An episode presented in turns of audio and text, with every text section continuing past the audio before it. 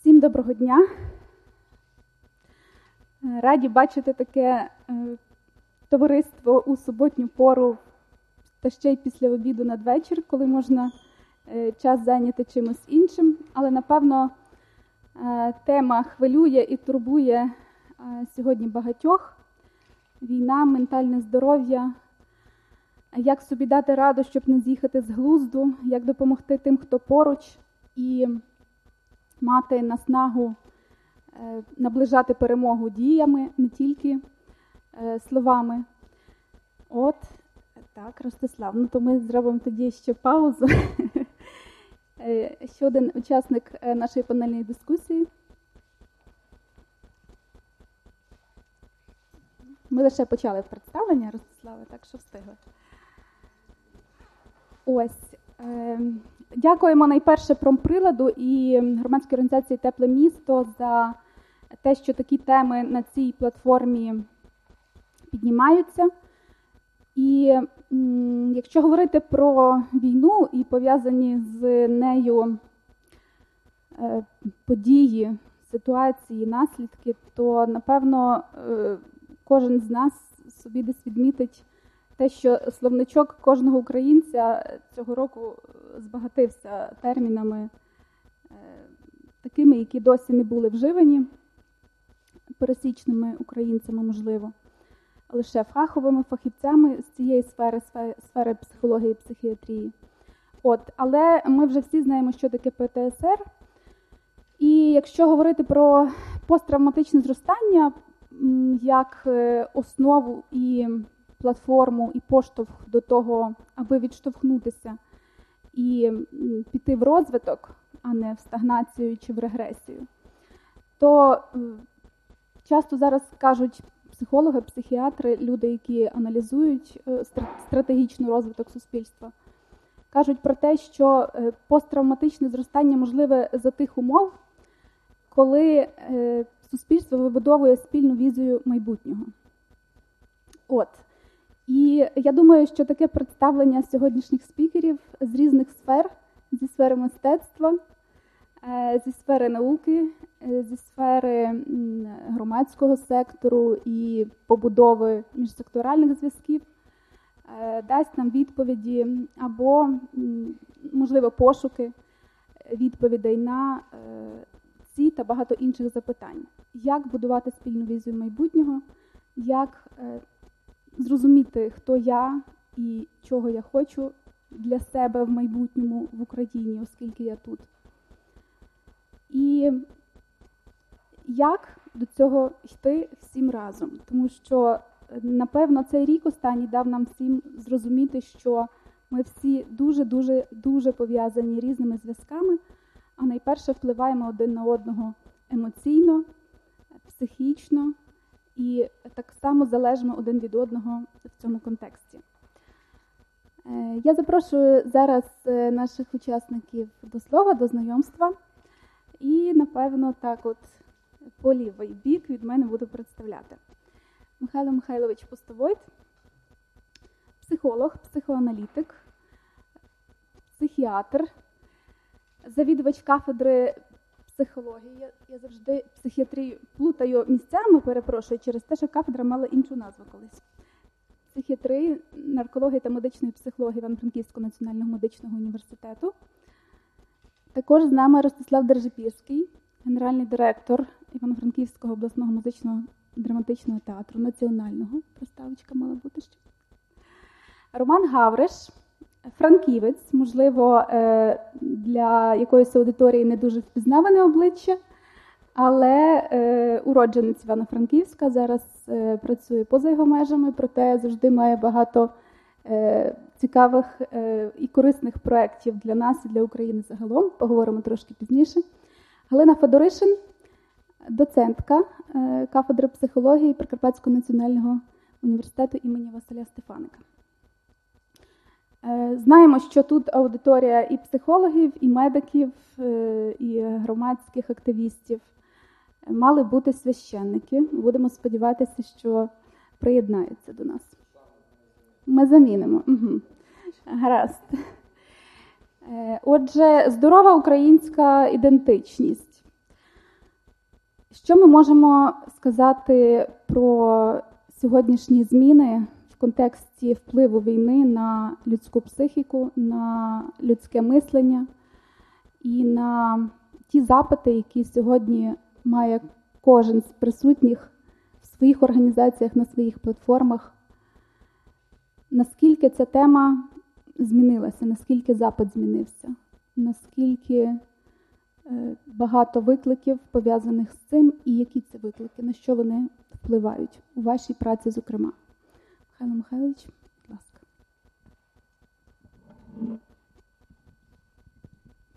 Так, доброго дня всім. Рад дуже радий е, з вами всіми побачити, з моїми спікерами, з, з Надією. Дуже дякую промприладу. Е, питання, ну, воно досить неоднозначне, тому що вона має багато фаз розвитку, якщо стосується моєї роботи, а я працюю е, в медуніверситеті на кафедрі психіатрії. Відповідно, наша кафедра базована на е, на території Прикарпатського обласного клінічного центру психічного здоров'я. Ну, Інакшими словами, психіатрична лікарня номер 3 на Чукалівці. І коли війна тільки почалася, Перше, з чим ми стикнулися, це переселенці. Так? У нас з'явилися е, пацієнти з інших регіонів України. Е, і це зовсім інший контингент, контингент пацієнтів. Друге, що з'явилося, що власне переселенці мали досить серйозні психічні розлади, тому що побували під обстрілами як в Києві, так і в Харкові в першу чергу. І це було досить часом драматичні моменти. Так? Ну, Самий драматичний момент я можу такий переповісти вам, коли одна переселенка з Києва, яку е, жінка з Калуша пустила до себе до, хати вночі, в ній в, жін, в господині побачила власне російського агресора і вчинила напад. І між ними там сталося бійка не на життя, а на смерть, бо вона, ну, перебуваючи в реактивному стані, так, ну, захищала своє життя від московського агресора, а по факту напад, напада, зчинила напад на людину, яка їй дала притулок. Так, Це була дуже драматична ситуація. Я той той, той момент зрозумів, що от, ну, війна прийшла в наші душі, так, і вона вже в наших душах, і більше того, вона ретранслюється від тих людей, які пережили вживу та в душі тих, хто не пережив зовсім живу, тому що Богу дякувати ми тут в захищеному регіоні. Так. Е, це було. Потім нове завдання зовсім виникло е, перед нами. Робота з бійцями, мабуть. Е, ще ще я перед цим mm-hmm. скажу, що ще нове завдання виникло це виявлення колабораціоністів, так, яке також е, в певній мірі, е, до якого ми були долучені як психіатр, тому що, е, ну, ви напевно чули навіть в перші місяці було тут телебаченням розказано, що в нас Франківську виявилася жінка, яка була агентом Сальдо, тобто Херсонського колабораціоніста, і тут теж готувала агентурну сітку, і вона симулювала, власне кажучи, психічну хвору перед правоохорончими органами. Вони нам її делегували на виявлення. Це теж ну, зовсім інший виклик. Ми ніколи з таким не стикалися до цього, що треба поставити завдання ну, диференціювати, чи людина настільки сильно симулює, і взагалі які в неї там можуть бути можуть бути сховані мотиви. Вона розмовляла українською мовою значно краще, ніж я українською мовою розмовляю, хоча вона виросла в Росії. Так, але попри попри це ми змогли м, зрозуміти, що вона ну, симулює, тому що ми досліджували ну, просто спонтанно через, е, через, власне кажучи, е, читання наукової літератури зрозуміли, яким чином можна розколоти е, іноземного агента, тому що, наприклад, е, багато з легенд в легенді деталей не до кінця не проробляється. Ну, наприклад, який візерунок був е, на килимі у вас в великій кімнаті, так? Так, люди, якщо людина кожен день не бачила, вона не відповість або почне плутатись в цей момент. М? Або в неї не було килима, але людина почне тоді відповідати дуже е, трафаретно на всі такі незрозумілі питання. От в цьому е, в цьому то і проблема, що коли людину ставиш зовсім перед е, викликом, до якого вона не готова, вона починає дуже трафаретно відповідати. Так? І тут можна зрозуміти в цей момент, що вона бреше. Так? Умовно кажучи, Оце було дуже нове запитання, но новий виклик. Ну а далі з'явилися бійці. До речі, також я мушу сказати, що на початку війни був виклик. Е, Значно багато чоловіків, більше чоловіків хотіло добровільцями йти в ЗСУ, і нам перед нами ставили швидше питання відсіювати їх, тому що дехто з них е, мав нереалістичні уявлення про війну, так? І, а декому з них не можна було довіряти зброю вогнепальну. Так? І е, ми буквально стикнулися з потоком таких, е, таких людей. А потім вже через деякий час, звичайно, все змінилося. І е, далі основним викликом стала робота з бійцями, так, робота ну, з травмованими. Е, молодими людьми, які ну, зовсім не очікували, що війна це не так, як в книжці, так, і не так, як в кіно, а щось зовсім інше. Ну і плюс далі, а після цього вже почали з'являтися поранені, реально які тілесно поранені, які перебувають сюди на реабілітацію або на лікування, вони паралельно. Так так душа працює насправді, що коли вона знаходиться ну, в епіцентрі подій небезпечних, вона так мобілізується, спрацьовує такий психологічний механізм захисту, як дисоціація.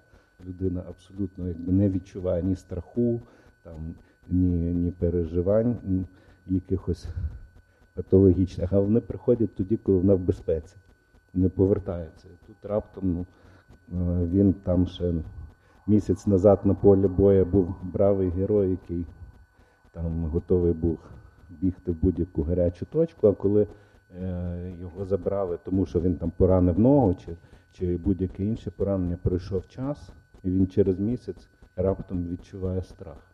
Так? І цей страх оволодіває ним. Ну, Швидше, от зараз ми швидше за все з такою категорією працюємо. Дякую. Дякую. Е, Цьому ж контексті запитання ми зараз говорили про таку душевні, е, душевні моменти, е, пов'язані з психікою і власне процесом лікування, так що з чим працюють психіатри. Ось, але мистецтво є дуже багато досліджень про те, що мистецтво теж має такий вплив на людську душу, е, на свідомість і багато визначає цьому контексті. Чи ви бачите е, оцього свого відвідувача до театру зміненим з початку війни? І чи якось змінився ваш репертуар або ваш е, план формування порядку денного е, тих вистав і тих подій, які пропонує для глядача театр сьогодні? Е, дякую. Я скажу, звичайно, чи змінився починаючи після 24 лютого. Далі ми можемо трішки скажу, як змінився насправді після 2014 року, тому що це однозначно нам не можна говорити, що війна триває тільки от півтора року. Але от буквально зайшовши сюди е, на зустріч з вами, перекинулися декількома словами, ем, і я хочу сказати раптом збагнув про інше. Ми говоримо тепер, що так сьогодні вся наша нація українська переживає загальну національну травму, і різними методами нам треба від неї е, позбуватися, лікуватися. Професіонали медичними, психотерапевтичними методами мають працювати. Ми митці по-іншому, ну кожен на своєму місці. І раптом зрозуміли таку штуку, що е, ми всі теж були. Ну, якщо ми говоримо про західну Україну, ми говоримо, я кажу про себе, про свою родину, про своїх друзів. Ми були травмовані е, після Другої світової війни. Власне, і е, я завжди казав, коли ми приїжджали на схід, що це е, кінець 39, ну, 30-х років, 40-ві, 50-ті, прихід радянської влади, і все те, що вже відбувалося у нас.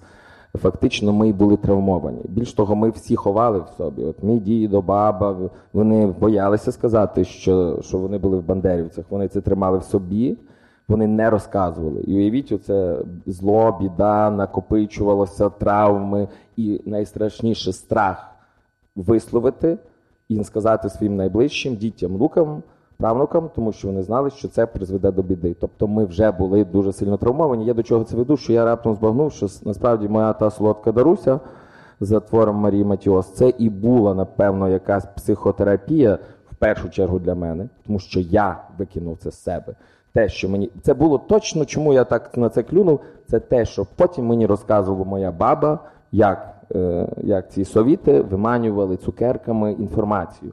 І який жах це потім до чого це приводило. Тому це була моя е, психотерапія для мене. Далі це була психотерапія для команди, для хлопців, дівчат, з якими ми працювали. І е, якщо ви пам'ятаєте, це була дипломна робота. Куди ми не приїжджали, всі дивувалися, а як. Е, як люди, яким 22 роки, 23, 24, можуть так це проживати, і ну і ну в Київ, куди ми приїжджали, ніхто не вірив. Я тоді, знаєте, казав чисто, напевно, теоретично, ну так інформаційно, що е, мабуть, це тому, що тут у нас в Західній Україні, мабуть, не було родини, яких таких таких трагедій би не відбувалося чи в них особисто з їхніми бабами, дідами, чи в їхній родині, чи з сусідами. Тому це на генному, на ментальному рівні е, в нас е, вже всіх є. І тому, коли вони виходили на сцену, немає значення, чи їм 20, 21, чи 25, чи 30 років. Вони підключалися до якогось свого е, генокоду і проживали таким чином. Тобто я як режисер, вони як актори, а далі і глядачі. І тоді у нас справді були такі речі, і от власне в цих виставах, що коли люди починали ридати. Просто когось там чи швидка не, не приїжджала і так далі. І навіть зараз, от коли ми робили показ, коли були курси психотерапевтичні, це були з цілої України і професіонали. І як на обговоренні кожен почав говорити і казав: Я згадав то, я прожив то, я прожив. Тобто ми говоримо про те, що театр ось таким немедикаментозним е, професійним методом може впливати. Далі, коли почалося е, після 2014 року, після Майдану гідності, я вам чесно скажу, я не знав, що ми можемо ставити. Що як митець, що як режисер, і мої актори, і що ми можемо нести глядачам після тих перших смертей, які відбулися. Тобто, це справді відбулося знову в державі, в нації. У нас відбувся якийсь злам, переворот ми щось зробили нове. Тоді з'явилася Енеїда, е, останній главі, глава якої є війна, яку ми ніколи не звертали увагу. І це теж було пропрацювання. Нас тоді зрозуміло, га-га, хі-хі-ха-ха, все добре, ми вес, веселі, веселі. Бац, війна і все. І після того, напевно, вже почалася робота нашого театру. Напевно, як психотерапевтичного такого закладу. І, і, А це вже просто після 24 числа ну це просто заглибило. Я більше того скажу, що в мене таке враження, що після цього 14 року ми таке враження, що ми як театр готувалися до цього, тому що наш репертуар, чи більш того, чи це Шекспір, чи, чи це українська класика, там були наративи про війну, чи як з ними боротися. Тобто ми готували себе і, напевно, таким чином готували глядачів. Що це неминуча річ, яку нам, як нації, потрібно буде прожити, пережити, і в майбутньому майбутньому з цим е, жити і і лікуватися. Е, ви кажете мені, коли регламент, тому бо я можу дуже довго говорити. Тому після 24 е, лютого ми були як всі розгублені і не розуміли, чи взагалі мистецтво загалом, театр, зокрема, потрібний. Коли коли поруч такі живі трагедії, трагедії сучасності відбуваються. Знаєте, що у нас був і центр, і було укриття, і ось там ми перший раз зіштовхнулися з переселенцями і не знали, що робити, чи їм потрібно, чи не потрібно. Я вже це розказував неодноразово, що ми все-таки вирішили, чи вони ну це реально були вагітні. Ну не буду вам пояснювати з дітьми, з котами, з псами, бо в нас бомбосховище в театрі. І ми кажемо, ну давайте спробуємо, чим вони будуть сидіти і цю тривогу переживати, і і думати, хай вони подивляться те, що ми найкраще вміємо. Е, Я ще раз це повторюся, коротко, була жінка з Бучі, ми тоді показували націю. Це дало нам впевненість, що ми потрібні, що ми потрібні, дуже сильно потрібні. Е, Вона розказала, що після відвідин цієї вистави вона, як почалася окупація, сиділа в підвалі, їхала, не плакала, не плакала, не плакала, не плакала, не плакала. У Франківську не плакала, це десь було близько 10 днів. І потрапивши в підвал, і потрапивши на виставу на виставу ну, нашого театру, вона з першої секунди почала плакати і проплакала до кінця. Вона каже, мені стало легше. Я побачила світ навколо, я зрозуміла, що треба далі жити, треба далі існувати. А до того, ну це професіонали пояснюють, напевно, що це з людиною спрацьовує, яким чином це виливається. Ем, ну, е, там далі, я розумію, далі наступний крок, знову ж таки, ми розуміли, що ставити. Ми зробили просто проект і плакат, який, напевно, ми все життя втікали, що нам не треба плакатів, це так тупо для театру плакат. А на такий час був оці перші місяці, що нам треба було плакату. І ми зробили цей бій за Україну, де були, окрім творчих ну, номерів, там е, були ще якісь такі типу лекції, де ми говорили там дуже е, болючі, напевно, речі для інших, е, для переселенців, які тут були. Там що стосується мови і так далі. і так далі. Хтось нам казав, цього не можна робити, треба поступово. Скільки вже поступово? Ми вже робили поступово. Зараз треба жорстко. І ми розуміли, як це впливає, що е, для нас це навпаки, чи, е, хто це знає, це тебе робить сильнішим. Ми правильно жили. Ми добре. Для тих, в кого були сумніви, але трошки до нас, вони дійсно переходили на українську мову. Я знаю там чи багато впевнених дізнавалися історію. Для тих, які там геть російськомовні, вони виходили з залу, але вони бодай ви вперше чули. Та напевно теж якийсь метод таким больовим шоком лікувати.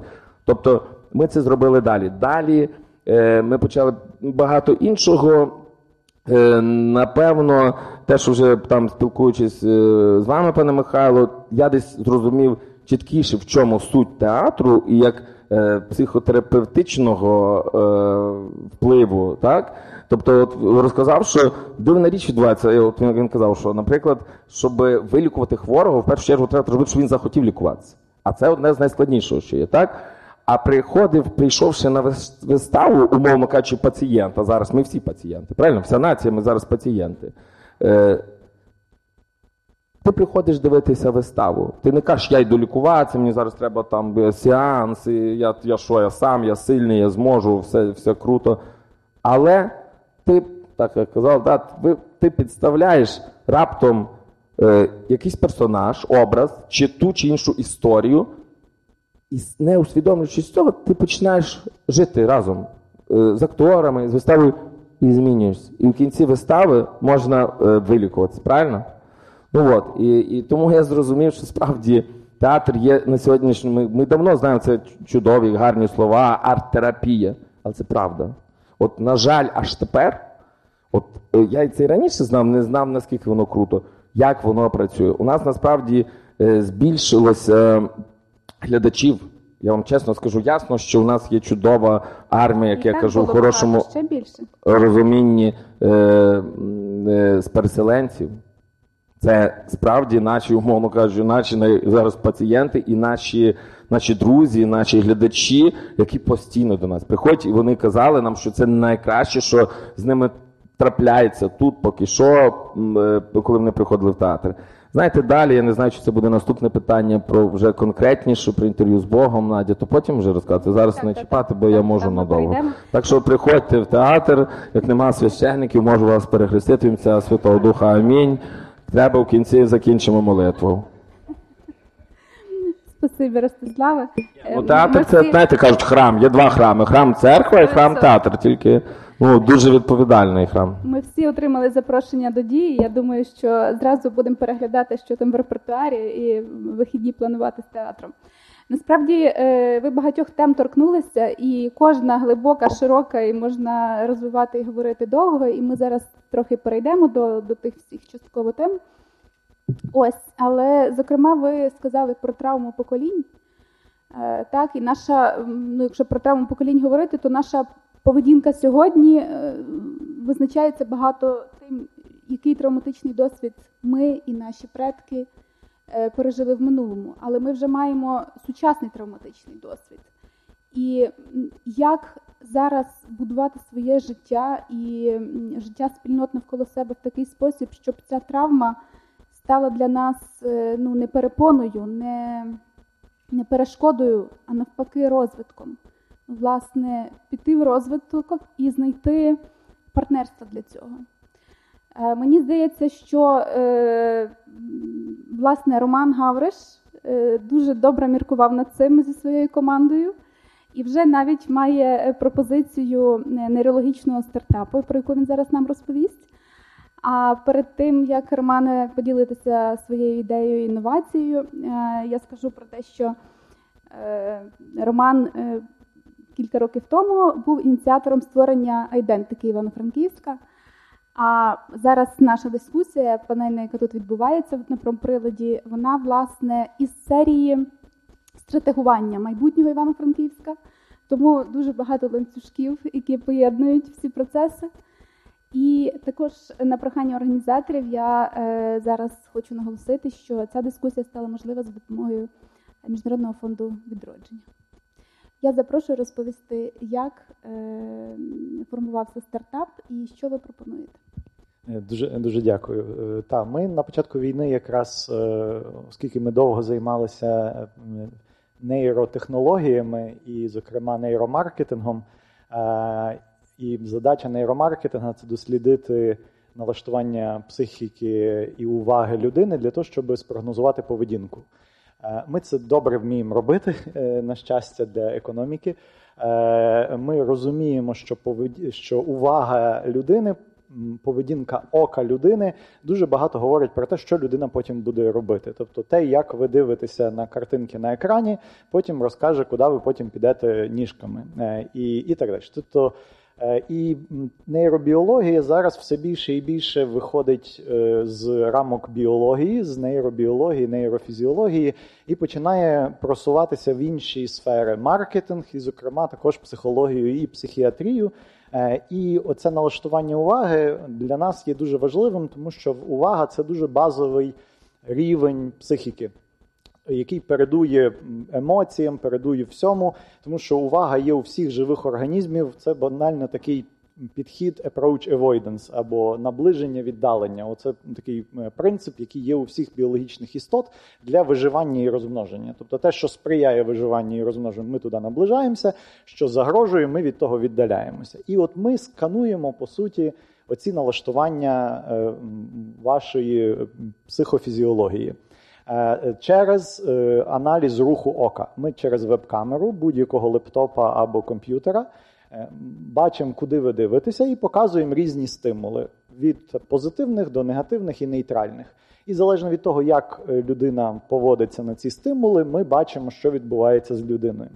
Е, і на початку війни ми собі задали запитання, якраз е, що ми можемо зробити з нашими знаннями і напрацюваннями, тому що е, наші наші команди це одні з тих, хто перші в Україні займалися цією технологією айтрекінга. Ще з 2007 року ми, як агенція, купили перший айтрекер в Україні як професійне обладнання.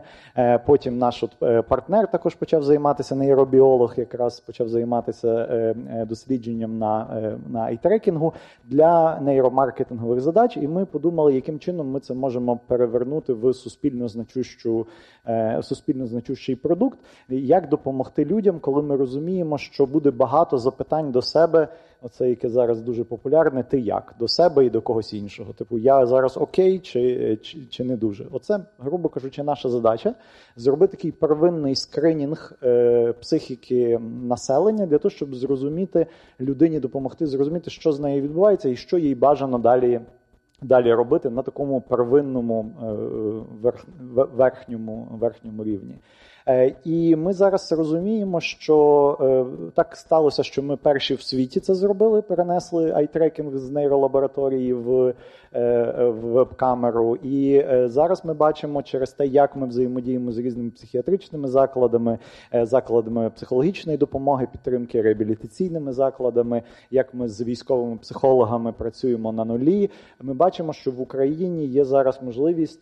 Е, стати в таким номер один хабом в світі з е, такої дуже серйозної практичної психології, психіатрії е, з суперінноваційними методами. Це один такий, якби одна користь. І з іншої користі, те, що ми бачимо також, і це в принципі я знову ж таки є невеликий дисклеймер, щоб всі розуміли, з якої позиції я говорю. Я не є психіатр, не є психолог, мене немає відповідної освіти. Я в даному випадку виступаю представником нейротехнологічного стартапа, щоб просто розуміли. Але з приводу, може, мене поправлять, якщо я щось не те скажу. Але багато досліджень показує якраз, що наша психіка є доволі пластична. В принципі, задача психіки виживати.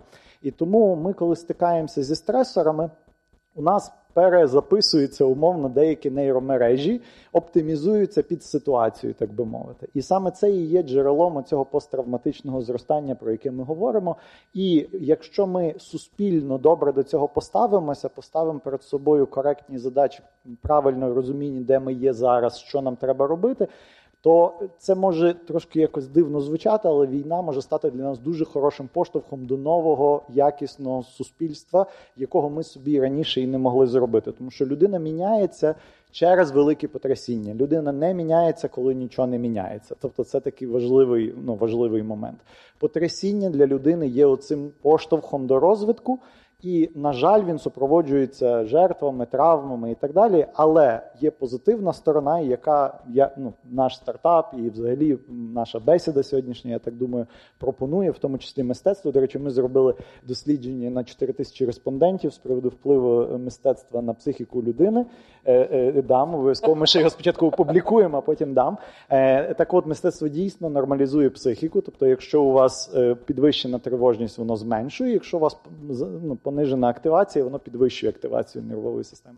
Тому мистецтво дійсно нормалізує, і це ми вже довели 4 тисячі респондентів, щоб ви розуміли, це дуже велика вибірка для українських психометричних досліджень. Це прям космос. Навіть для світових це дуже велика велика вибірка. Ми це нещодавно робили з якраз виставкою мистецтва в Києві. Ти як е, там цілий місяць виставлялися роботи митців протягом.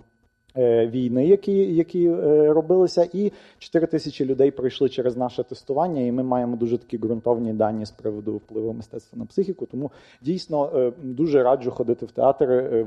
І якраз мистецтво, яке резонує з вашою ситуацією, це дуже добре, тому що дійсно якраз мозок не не вміє відрізнити уявне від реального, ну майже відповідно, коли ми передивляємося твори мистецтва, то ми дійсно проживаємо цей досвід і е, реінтегруємося. І тому це дуже важливий дійсно процес. Е, тому ще раз закликаю так ходити е, на мистецтво, відвідувати такі бесіди, спілкуватися і ставити перед собою позитивні цілі.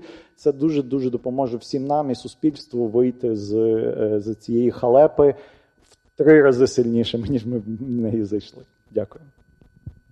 Спасибі велике. Пані Галино, запрошуємо вас до слова.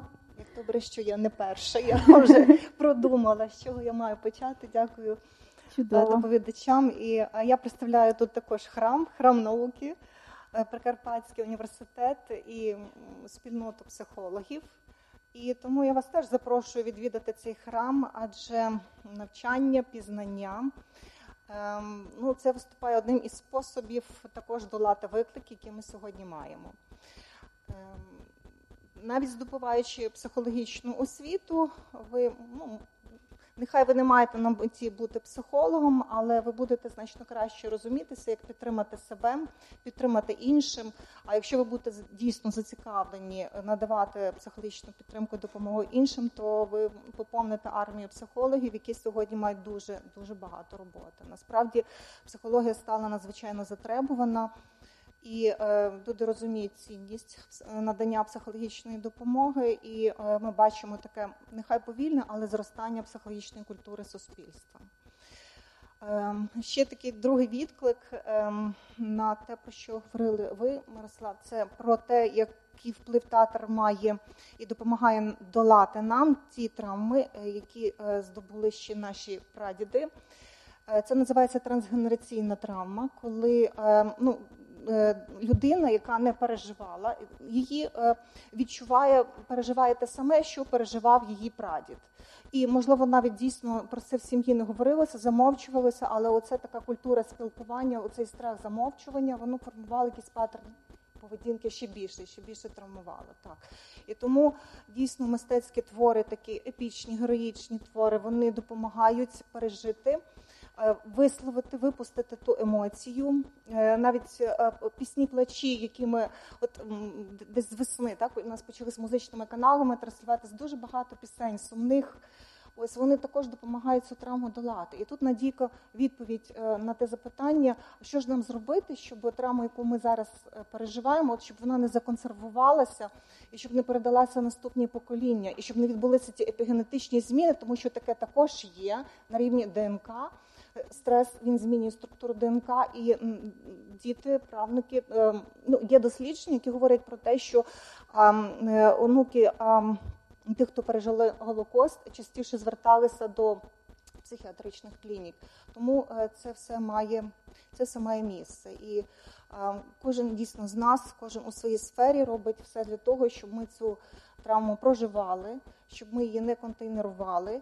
І ем, і тут я також до вас, пане Романе, звертаюся як до франківця, до земляка в об'єднанні зусиль, тому що ем, і ем, кафедра психіатрії, кафедра психології факультету психології університету, думаю, ми зацікавлені в об'єднанні зусиль для того, щоб надавати найкращу допомогу людям, фахову допомогу і дійсно таке обладнання воно потрібне в наших центрах, адже у нас є центри надання психологічної допомоги. Ось, наприклад. Такий відкрився на факультеті психології із липня по е, грудень. У мене є така статистика: більше 300, ну 340 людей е, відвідало консультації безкоштовно нашого центру. І, звичайно, такий апарат він би давав більш точну діагностику, швидку. І ми би, як ви казали, ми би могли е, швидше, краще, більш фахово надавати необхідну допомогу і краще розуміти, де ми знаходимося в межах компетенції ми, чи це вже психіатрія. Так? Тому цей апарат ще дасть е, і ем, тут такий хороший якіс, якісну нам підмогу. Щодо е, роботи нас, психологів, то життя 24-го е, наше змінилося, так, і дуже так воно яскраво було до і зараз. І а, був такий період, що всі ніби завмерли, не знали, що робити. Якась така з'явилася тиша, е, ні то біжи, не то втікає, завмерли. І ось на, нам, психологам, наша робота допомогла, бо одразу розпочалися навчання. До нас відразу фахівці з усього світу а, пропонували допомогу, пропонували навчання. Ми включилися в ці навчання і включилися в роботу. Ем, і е, перше, що ми е, якби, в своєму житті так намагалися відновити і допомагали людям, це е, хоч трішечки оце відновити відчуття контролю, контролю, яке ми втратили. І ви знаєте, що най, найелементарніше в цьому допомагало це відновити режим дня. Ем, з чого почати? Слідкувати за водним балансом, лягати спати вчасно. І а, ми працювали ем, із психологами, ми працювали з батьками, тому що е, не відкладати життя на потім, тому що дітей другого дитинства не буде. Старші батьки також потребують допомоги від нас, підтримки на, на після війни. Вони не почекають. І е, ми брали трішечки більше відповідальності і за себе, і за своїх дітей, і за батьків, і ось намагалися відновлювати ось цей режим дня, слідкувати в першу чергу за цим. А якщо кращий сон, тоді краще самопочуття. Якщо е, найперше від чого страждали діти, то це було кошмарні сни, безсоння, тому що. Від чого кошмарні сни, ем, оці травмівні ситуації, стресові ситуації, які переживала дитина, та це і дорослих стосувалось, вони не перероблялися, не переходили в довготривалу пам'ять, ось вони з'являлися в цих кошмарах. Як з цим працювати? Ми ми відразу включилися, одразу допомагали батькам, освітянам, які теж включилися таку арт-терапевтичну, там багато арт-терапії. От і ну ось таким чином наша робота відбувається і по сьогодні. Дуже багато групової роботи, тому що ми розуміємо, що ми так можемо охопити більшу кількість людей. І а, пропонуємо найпростіші, ви бачите, інструменти насправді можуть бути дуже прості, але дієві. А, такі інструменти зцілення, які люди навіть без психологічної освіти можуть застосувати і а, ну, дати раду собі. А якщо я можу дати раду собі, отже, я володію всіма ресурсами, я маю таке слово є. Я спроможний, так? От я спроможний поділитися, е, надати допомогу своїми силами іншим. Дякую. Дякую вам. Прозвучало таке е, словосполучення після війни. Так, Дуже часто ми десь е, в розмовах е, міжособистісних і на різних рівнях чуємо оце після війни, що ми чекаємо на відбудову, ми її плануємо, е, будемо планувати своє життя після війни, коли все завершиться, коли переможемо. Але ми так само говорили тут про посттравматичне зростання, і це, це напевно, про дорослість. Е, якщо говорити про очікування завершення війни, яке поки що невідомо, так ніхто не знає його завершення. І коли який нам шлях ще треба пройти до того, аби святкувати вже перемогу. І якщо говорити про цю дорослість, наскільки суспільство подорослішало, наскільки воно готове брати відповідальність за е, своє сьогодні і за своє завтра, і за тих, хто навколо? Що можете з цього приводу сказати, пан Михайло? Я тепер зрозумів, що мені випала честь починати завжди коло дискусійне, і це, напевно, певною мірою є визнанням моєї сили. Бо зараз я думаю, я би на перше питання зовсім інше сказав. Так, так. Добре, дивіться, е, що я е, хочу сказати наперед, і в мене спонтанно відразу виникла думка. Я багато працював за ці е, вже півтора роки е, власне з азовцями, тому що е, ви знаєте, що в нас є перви, перший добровільний хірургічний шпиталь Брас, так, який має договір з Азовом, і бійці Азову поступають туди, і вони мене зробили своїм консультантом з питань психіатрії. І, власне, я дуже багато. Е, з хлопцями, які побували ну, в Маріуполі, побували на Азовсталі, побували, врешті-решт, в Оленівці, спілкувався. Що вони мені сказали? Так, що е, Два моменти вони сказали, що якби не було 2014 року, дякую, Ростислав, що ви на це наголосили, то ми б цю війну програли, бо ми б до неї зовсім не були готові. Е, дякувати, що це сталося певному локальному там, ізольованому регіоні, і ми почали готуватися. І наша е, армія і наше е, керівництво держави вже змінилося і усвідомило необхідність або незворотність ну, того процесу, який міг би мати різні зовсім е, форми прояву. Тобто, Але це процес якби, е, розділення так, з російською культурою насправді. Так.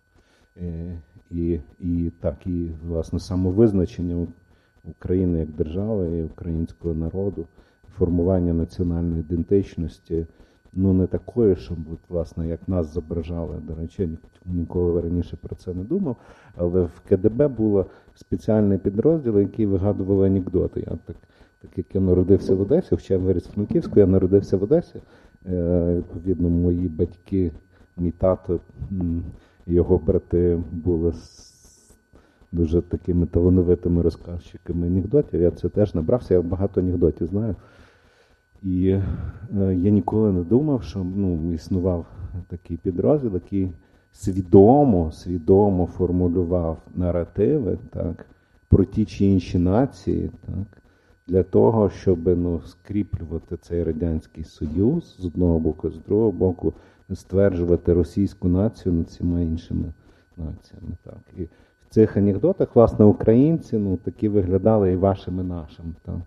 Е, і туди, і сюди. І це, е, власне кажучи, ніхто про це не думає, але це несвідомо е, впливає на те, як людина, ну, врешті-решт, сприймає себе і з якою формою поведінки вона себе ідентифікує. Якщо, ну так би мовити, людина каже, я українець, але ну там українці з тисячу років, там сотні років там пробували, так би мовити, е, якби маневрувати між е, сходом і заходом, пробували, ну так би мовити, е, бути трошки росіянами, трошки поляками, трошки німцями.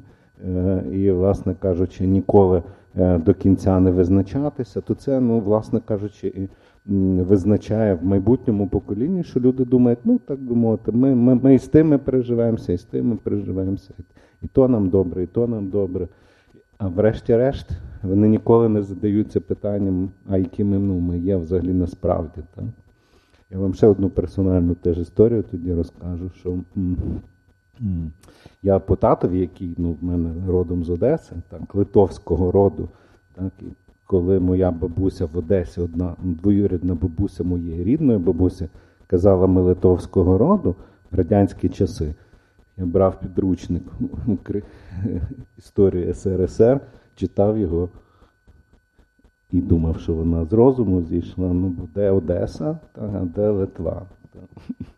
І коли я задавав батькам запитання, вони казали, ну не питають, не питають щось дурне там. Ти ж от бачиш, що написано, так воно і є. Відповідно, я ну, виріс тим, що в мене божевільна бабуся. Можливо, це е, теж сприяло тому, що я захотів стати психіатром, врешті-решт, щоб із цим розібратися в своїй історії. А виявилося, що вона зовсім не божевільна.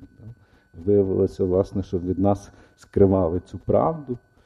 І, Відповідно, е, нам якусь фальшиву інформацію видавали і змушували в неї вірити, ідентифікуватися з нею. А насправді, ота трансграційна травма, там правда е, через поколінь, вона ж нікуди не дівалася. Не можна, ну якби не можна е, ріки повернути вспять, не можна там ну, дійсності, не знаю, з корови зробити е, ну, лошадь, тому що ну, вона ну, інша, ну, і, і генетика, і епігенетика українців вона є, вона просто не знаходила вираженість.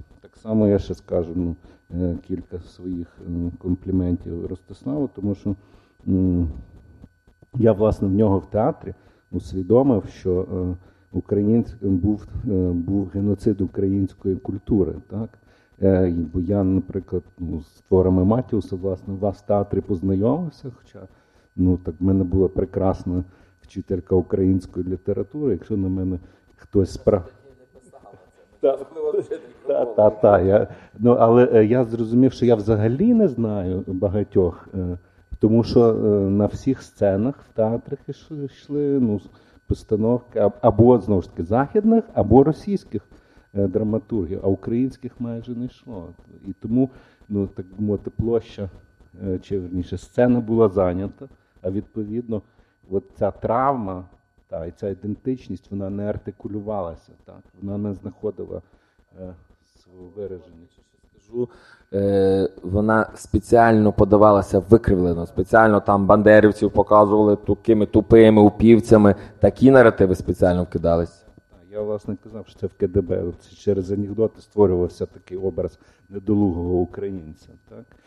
І м, тепер я знову повернуся до азовців, і мені також один із азовців сказав, е, ще якби нам дали ще 2-3 роки без війни, то в росіян би не було просто вже жодних шансів так, нас е, ну, захопити хоча б ще трошки, тому що ми е, дуже швидко нарощували е, підготовку нашого офіцерського складу по натівським стандартам. Ну, Зокрема, полк Азов е, отримав ліцензію Міністерства освіти на під підготовку вищого офіцерського складу. Вони просто не встигли ще це репродукувати достатньо.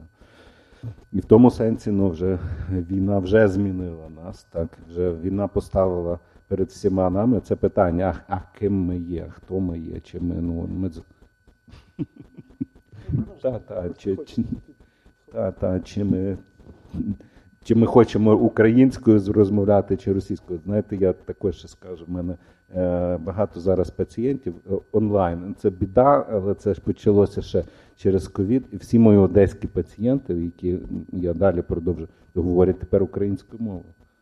Вони добровільно перейшли, хоча ну ми з ними. Це тому, що ви е, припиняєте консультацію, якщо вони говорять російською? Ні, ні, ні, звісно, ні. Це власне було самовизначення, і це мені було дуже дивно. Так?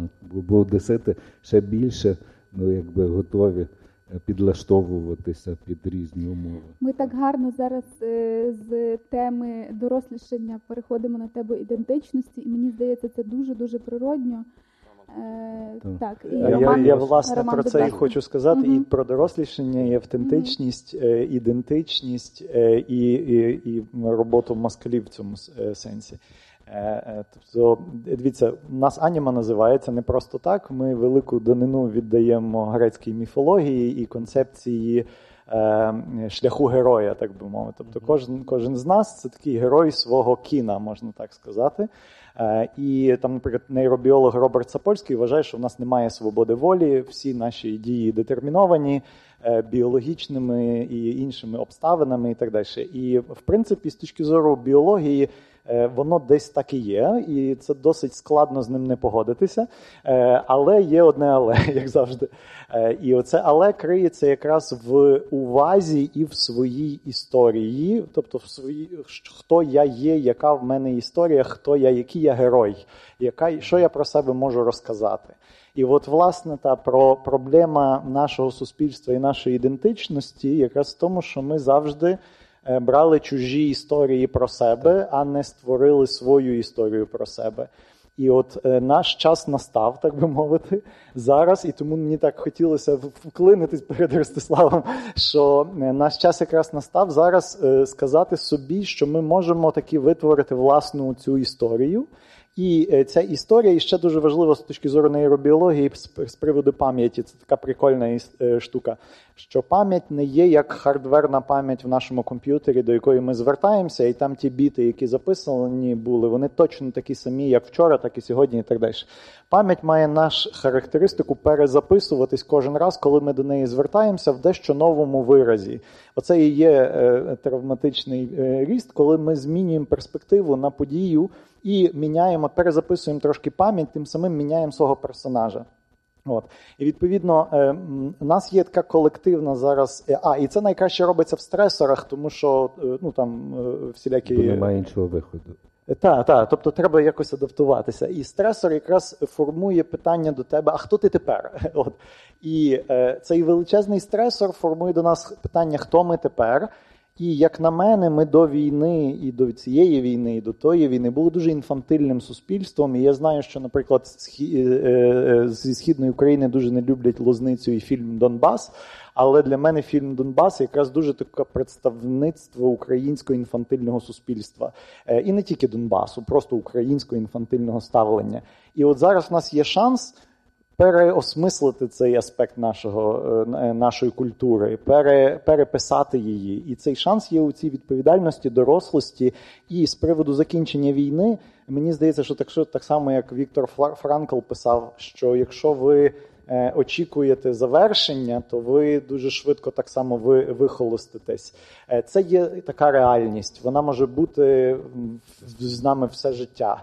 І е, питання, що це не повинно нам заважати жити. Тобто ми маємо бути сильніші за цю обставину, і ми можемо бути сильніші за цю обставину. І це власне те, про що, як на мене, нам сьогодні треба говорити. Я дуже дякую, прекрасна панель, прекрасні теми, тому що е, якраз от про це мені здається сьогодні дуже важливо говорити.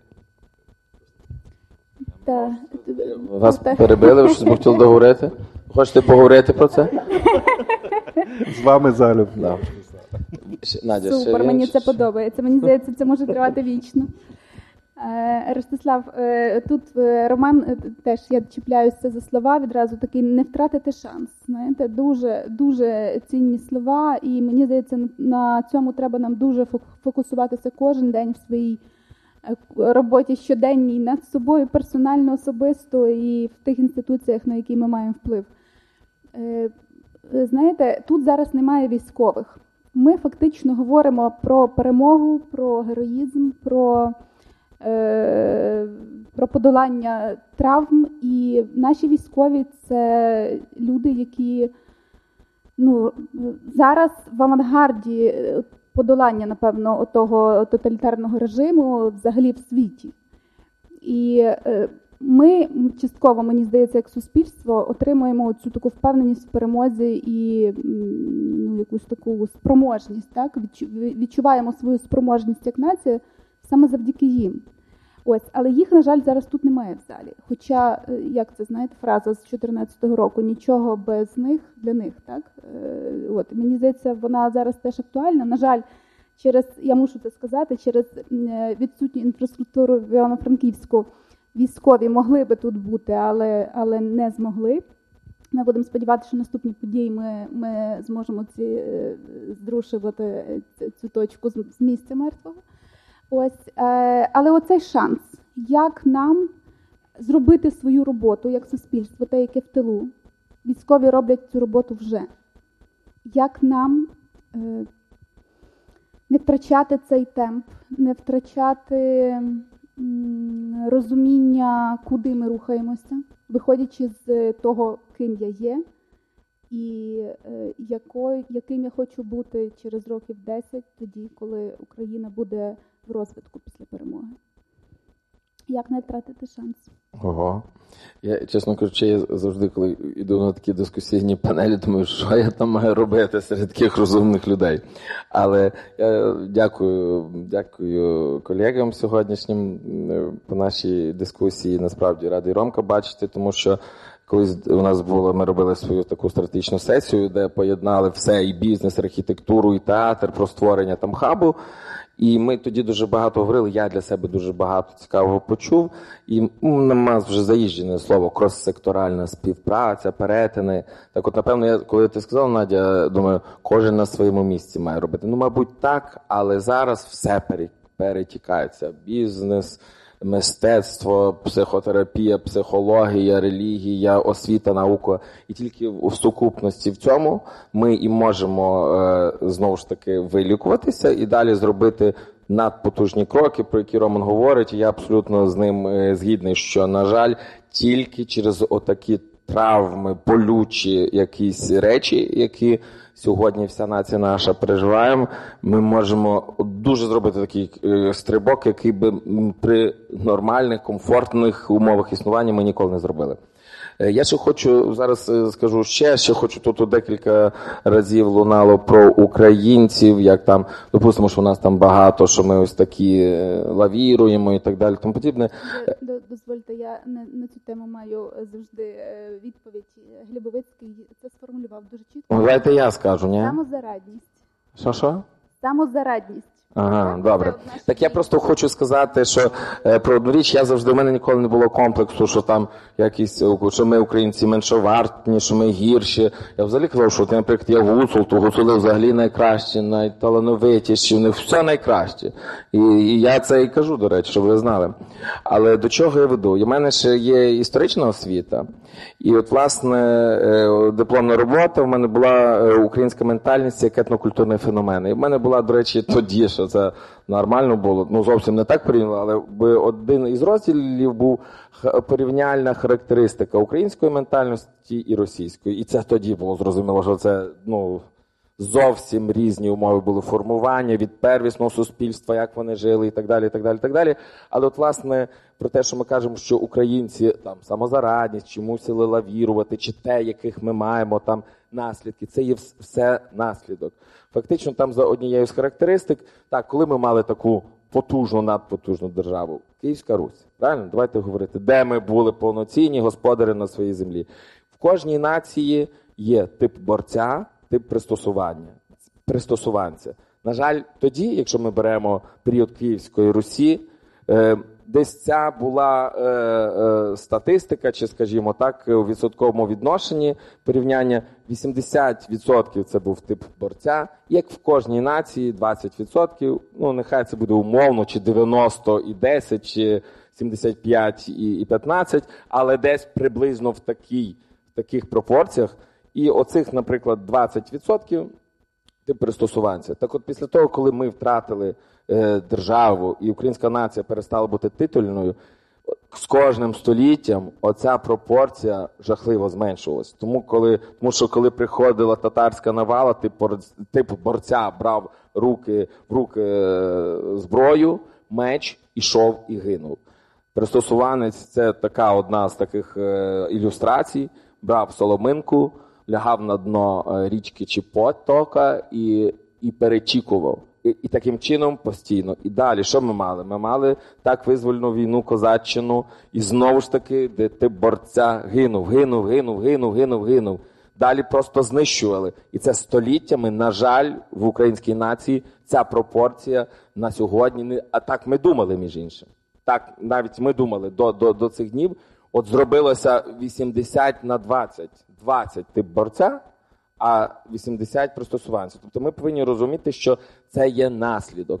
Але уявіть собі, і я завжди казав, що ми найкраще, найгероїчніша в світі нація, яким чином спрацьовують дивними речами, що зараз весь світ захоплюється нами. Всі стали героями. Кожен українець є герой. Все на якомусь генному ментальному рівні в тебе прокидається, чи той е, воїн е, Київської Росії, який завойовує Європу і ставили щит на, на візантійських воротах, чи які перемагали, чи володіли. Тобто, все прокидається, чи козаки, чи воїни УПА. Все, ми герої. Я мені теж доводилося спілкуватися там ну, з послами, навіть там іноземними. Вони в шоці і в дикому заході. Вони в них вже взагалі такого немає. Вони не уявляють, що так може е, людина фізично піти і по барабану буде, вмре вона чи не вмре, піде і і стає героєм. Ну тому це таке, щоб знали, що це просто як наслідок. Це ми не винні, а ми все одно зараз е, транслюємо майже 80% чи майже 100% типу борця. Надя, коротко про те, як нам жити далі, що робити. І тут я буду говорити про е, власне про нашу територію, територію театру. Е, дуже е, коротко спробую зачепити. У нас є вистава інтерв'ю з Богом. І е, скажу тут е, два якісь два меседжі я би хотів там е, по, по, по вам протранслювати, які я сам збагнув і які я сам е, зрозумів. Черговий раз при підготовці зрозумів, наскільки психіатрія, психологія е, подібні з акторською майстерністю. Власне, теж допомагала нам от Ольга Луцька, це дружина нашого актора. Вона теж психотерапевт чи психіатр, правильно психіатр. Ем, і і вона розказувала, ми щось консультувалися, і вона розказувала, ну як вони працюють з пацієнтами. Так, е, умовно кажучи, що це треба піти в минуле, хто були батьки, діди, прадіди. Кажу, блін, так я так працюю над виставами. Якщо нормальний образ, це так потрібно. Кожен актор має про свого персонажа все знати. Це біографія. Якщо хороший актор, це моя школа як педагога. Я це вчу. Ти мусиш зайти в минуле свого персонажу, тоді виходивши на сцену, на сцену, ти будеш. Ну, коротше, вона казала, то все одно, яку я заставляю, що робити акторів. Тут справді є дуже дуже багато е, спільного, і тому, напевно, результат такий, який він є, тобто, що театр може мати таку психотерапевтичну функцію нести. Е, Наступне, я що хочу сказати, що якщо ми говоримо про те, як нам бути далі, чим я зіштовхнувся, і, і ця вистава. Е, знову ж таки, інтерв'ю з Богом це за фільмом. Ви знаєте, є вона була про це.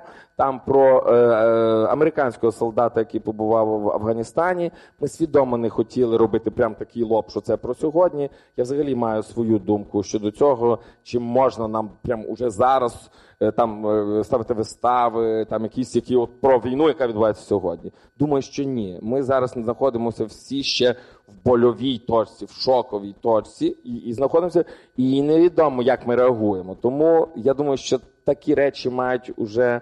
Ем, робитися трошки на відстані з часом, як Ремарк писав пізніше, і так і так далі. і так далі. Ем, Тому ми, але це все одно е, глядачі, і ми сприймаємо як про сьогодні, тому що ті самі речі, на жаль, е, відбувалися, і трагедії е, ті самі. І, власне, ем, наступне, що ми повинні навчитися, я кажу це про себе, і я кажу це свідомо, тому що і що таким було для мене остаточним варіантом, що такі вистави повинні з'являтися. Е, два, два, два скажу таких моменти. Знаєте, ми знаємо, гинуть навколо, на жаль, близькі, знайомих і так далі. і так далі. Але ми це сприймаємо як статистику. Ну, напевно, теж психіка захищається, бо ти бо ти інакше би зійшов з розуму. Але от у мене був конкретний момент, коли загинув, пропав безвісти е, Єрема Стецика Юрко син. Я кажу це відверто, тому що ми договорилися з ним, що ми про це говоримо. І я не знав близько 10 днів, як йому позвонити сказати. От друг, але це це для мене було таке, тому що це якось таке враження, що війна отак близько прямо до тебе підкралась. І і я розумів, я десь це перекинув на те, що я як батько, я що б зі мною робилося, якби, не дай Боже, в мене дитина. І я просто щодня з цим жив, але я не міг йому позвонити. Я не міг йому сказати. І десь от на Різдво я прям їхав в Косів, і я так от просто набрав сміливість, скажу. «Е, Єрема, я це, я, я тебе люблю, тримаюся, і все. Ну, якось це відбулося. Потім до нас прийшли, у нас є організація Івано-Франківську е, е, родин е, загиблих, е, так, так, військовослужбовців. І вони прийшли до нас про співпрацю. Виявляється, там от таке керівництво, ці ці дівчата, жінки казали, що ми з чоловіком ходили до війни в театр. Він надзвичайно це любив, і ми розуміємо, ми хочемо далі. От нас вже є там тільки Івано-Франківську 150 е, родин загиб, загиблих. Уже коли ми потім зробили виставу, це було вже 180, далі понад 200. І, і власне, і вони кажуть, і ми зіштовхнулися з такою штукою, що наші проблеми нікому не потрібні. Ми не потрібні нікому.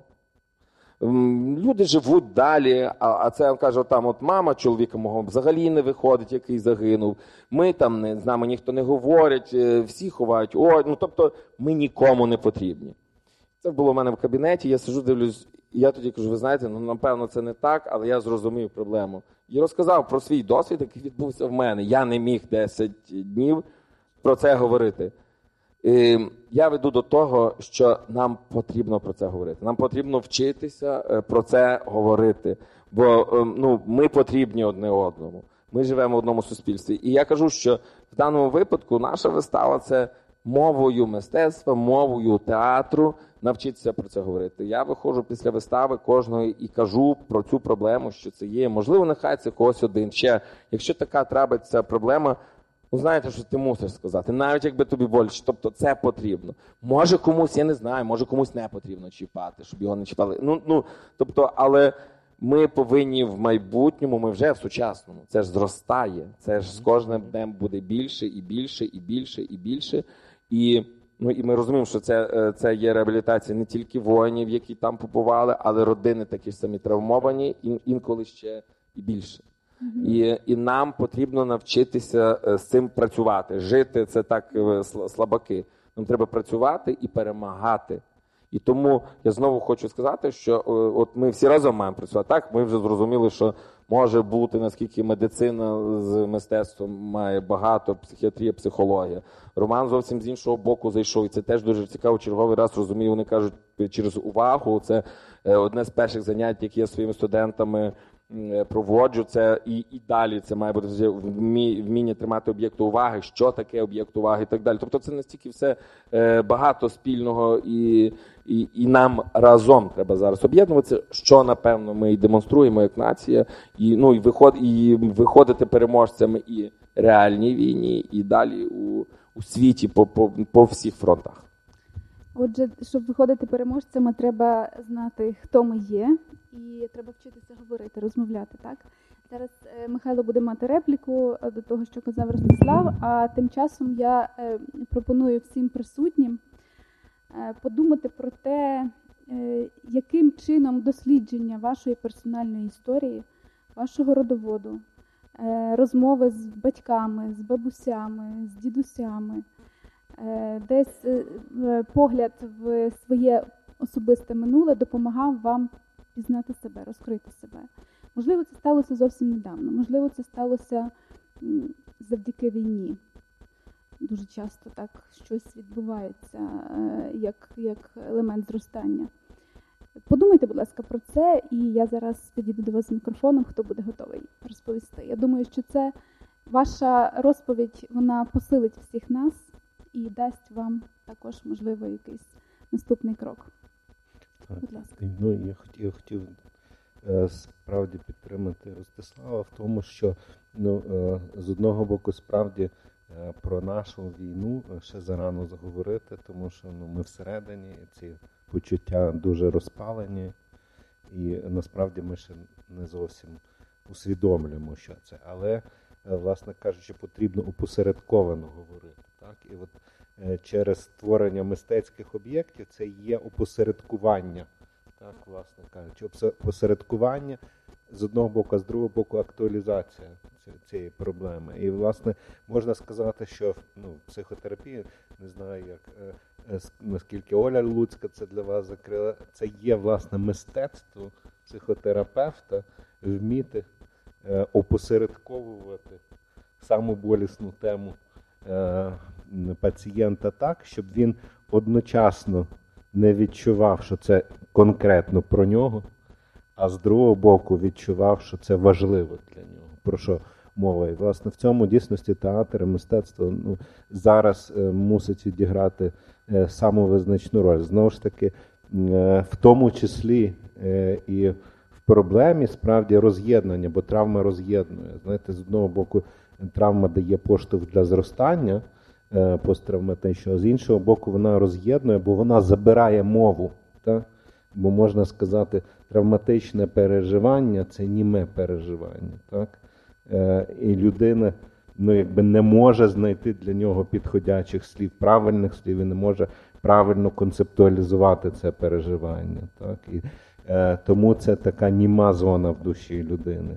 І для того, щоб вийти з цієї німої зони, Знову ж таки, треба створити опосередкований арт-об'єкт, е, який е, дозволить почати про це говорити не напряму. Так? І е, В тому числі в тому числі і всередині родини, власне, тому і роз'єднує, коли травма трапляється, то от Ростислав як друг переживав, що він не має, йому забракло слів, йому відняло мову, щоб подзвонити своєму другу і сказати Я з тобою, я тебе підтримую.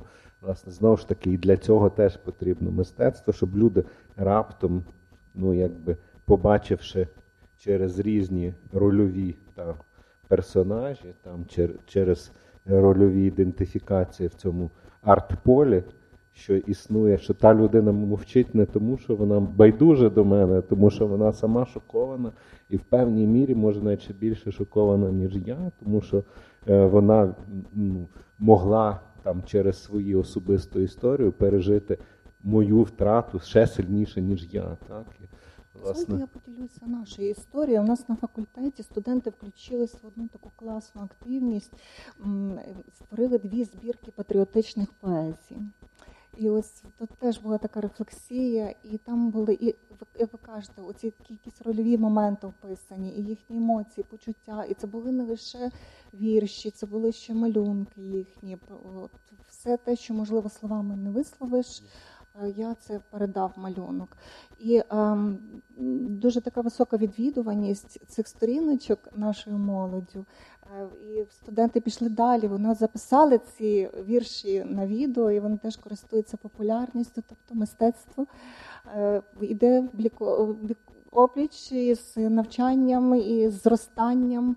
Е, такі взаємодії. Дякую.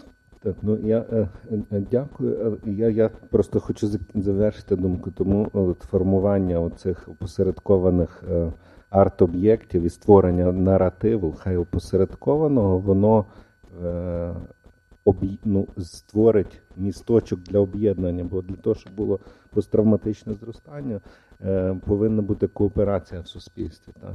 Тобто жодна людина не повинна відчувати, що вона одинока зі своїми проблемами. Так?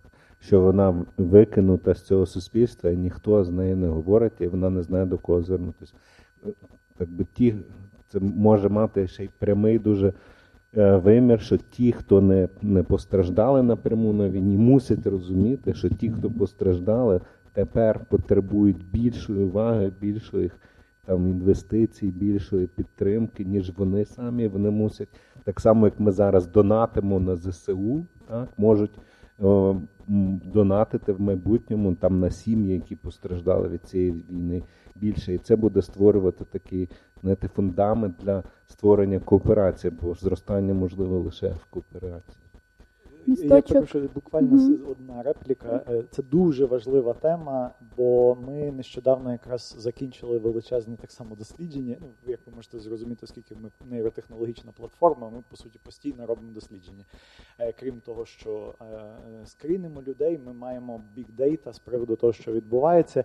І е, зараз вийшло таке також велике, здається, європейське дослідження з приводу соціальних мереж, не тих, які там з Фейсбук, а реальних соціальних мереж, і як розповсюджуються ефекти щастя, депресії, тривоги в соціальних мережах.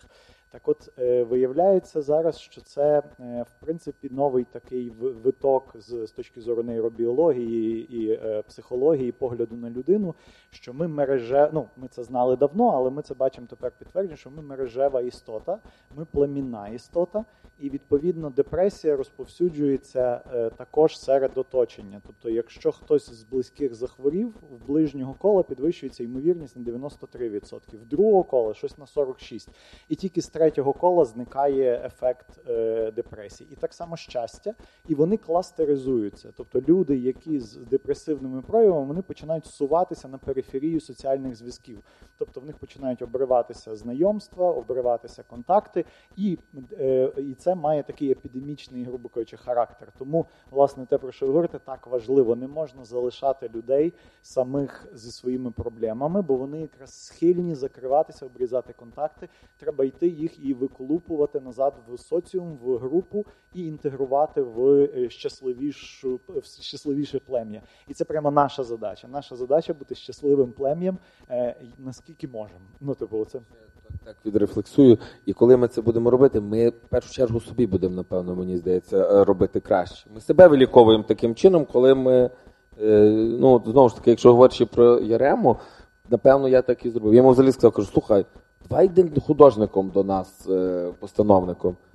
І він каже, да, мені найголовніше встати з хати і вийти кудись. І він вийшов. І я думав, він і він зробив, і таким, і ну мені здається, що трошечки вилікувалися і я, і він разом. Тобто, можливо, навіть більше я. Тобто, це нам теж більше потрібно. Дякую. Я додам, що цю фразу Я не один такий, і інші переживають те ж саме. Це ми її чуємо на кожній нашій групі підтримці. Що дорослі, що діти. Дуже важливо побачити, що твої почуття хтось розділяє, що хтось переживає те саме, що і ти і думає так само, як і ти. І ем, те, що ми соціальні істоти, і вся наша поведінка соціально детермінована, це факт. Навіть старенька людина, яка обмежена в контактах, вона йде до церкви, і нехай вона там не причетна, там можливо не спілкується, але вона була причетною до чогось більшого, аніж вона і е, і, і це вже стало для неї певним таким ну, резервом, так, ресурсом жити далі. І розуміти для чого. Отут до, до запитання, хто я, я вже так додам.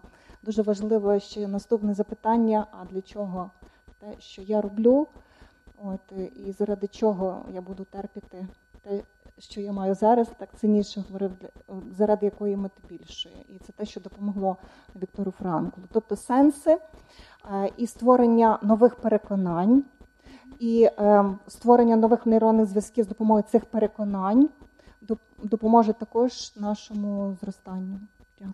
Будуємо місточки вже тут і зараз між е, аудиторією нашою і між спікерами. Я йду до зали. Прошу дати мені мікрофончик. Той.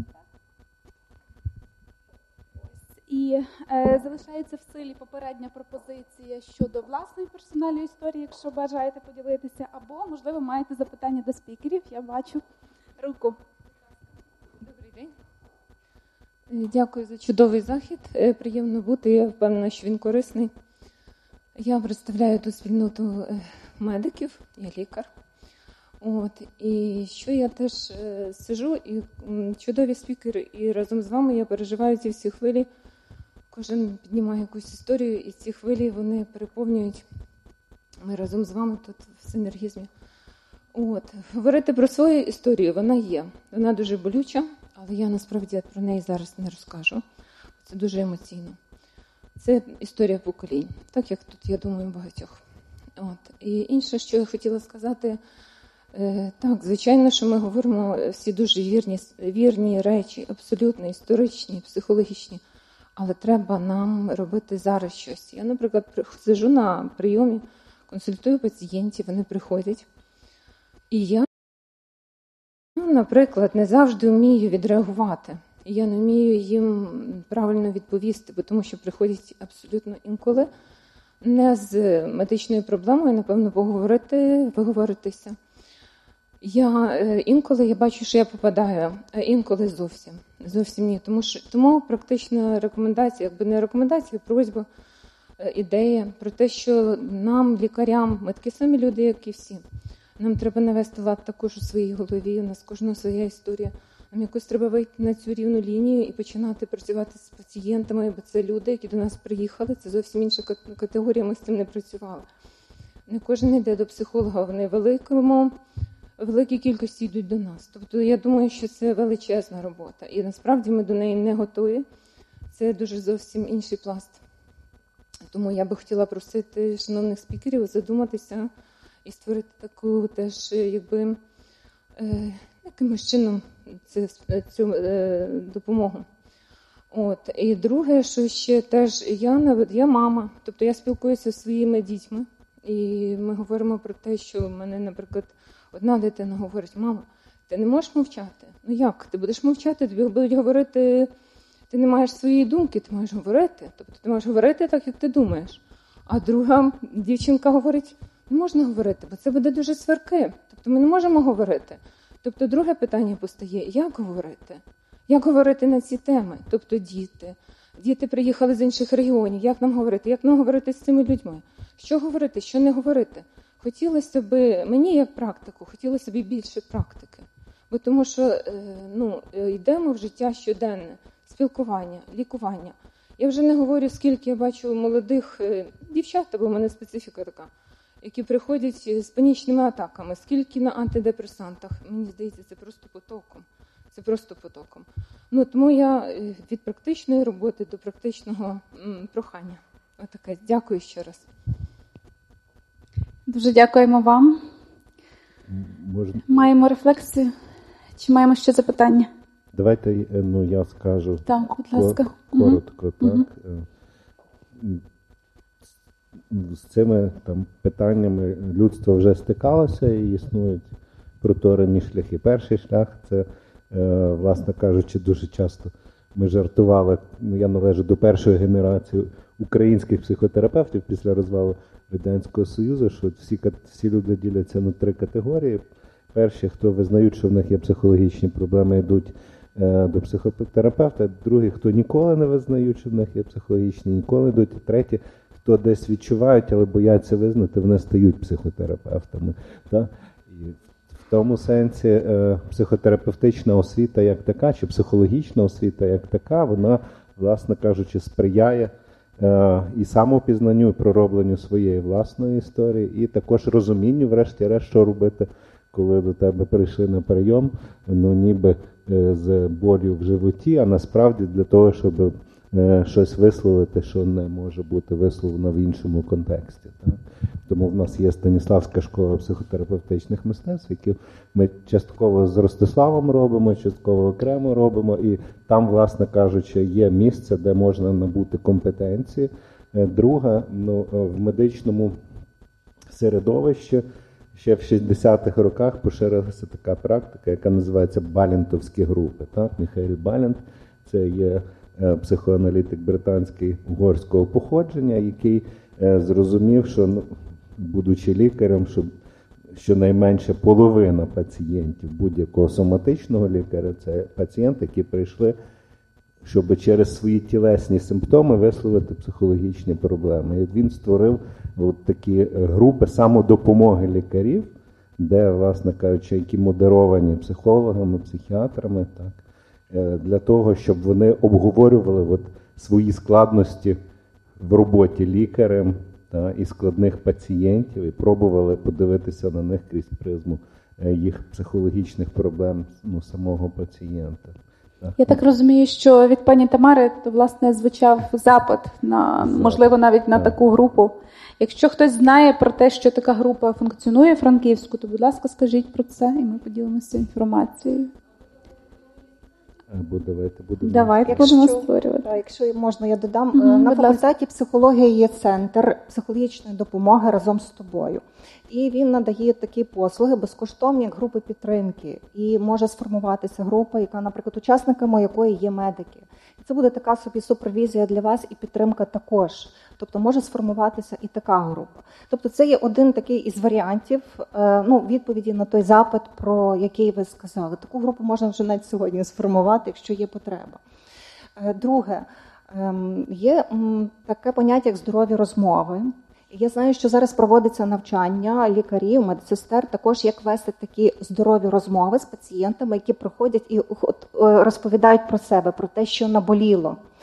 І в цих здорових розмовах ем, такий важливий момент є те, що ем, лікар має таку собі роздруківочку з ем, партнерів, таких соціальних партнерів, до яких він може перенаправляти того чи іншого пацієнта. Таким соціальним партнером може бути психіатр, може бути волонтер, може бути соціальний працівник, психолог, капелан. Тобто, залежно від того, який, ну, про що вам повідомляє той пацієнт. Тобто ви його не, не відправляєте з нічим. Так? Ви надаєте йому таку конкретну пораду, а він вже приймає рішення. Чи звернутися йому до того фахівця, чи не звернутися. Або можна ще до сімейного лікаря. Сімейний лікар він також було би добре, щоб він мав таку для себе е, е, базу, створену, можливо, навіть самостійно, ось таких соціальних партнерів. Але це крок, який працює.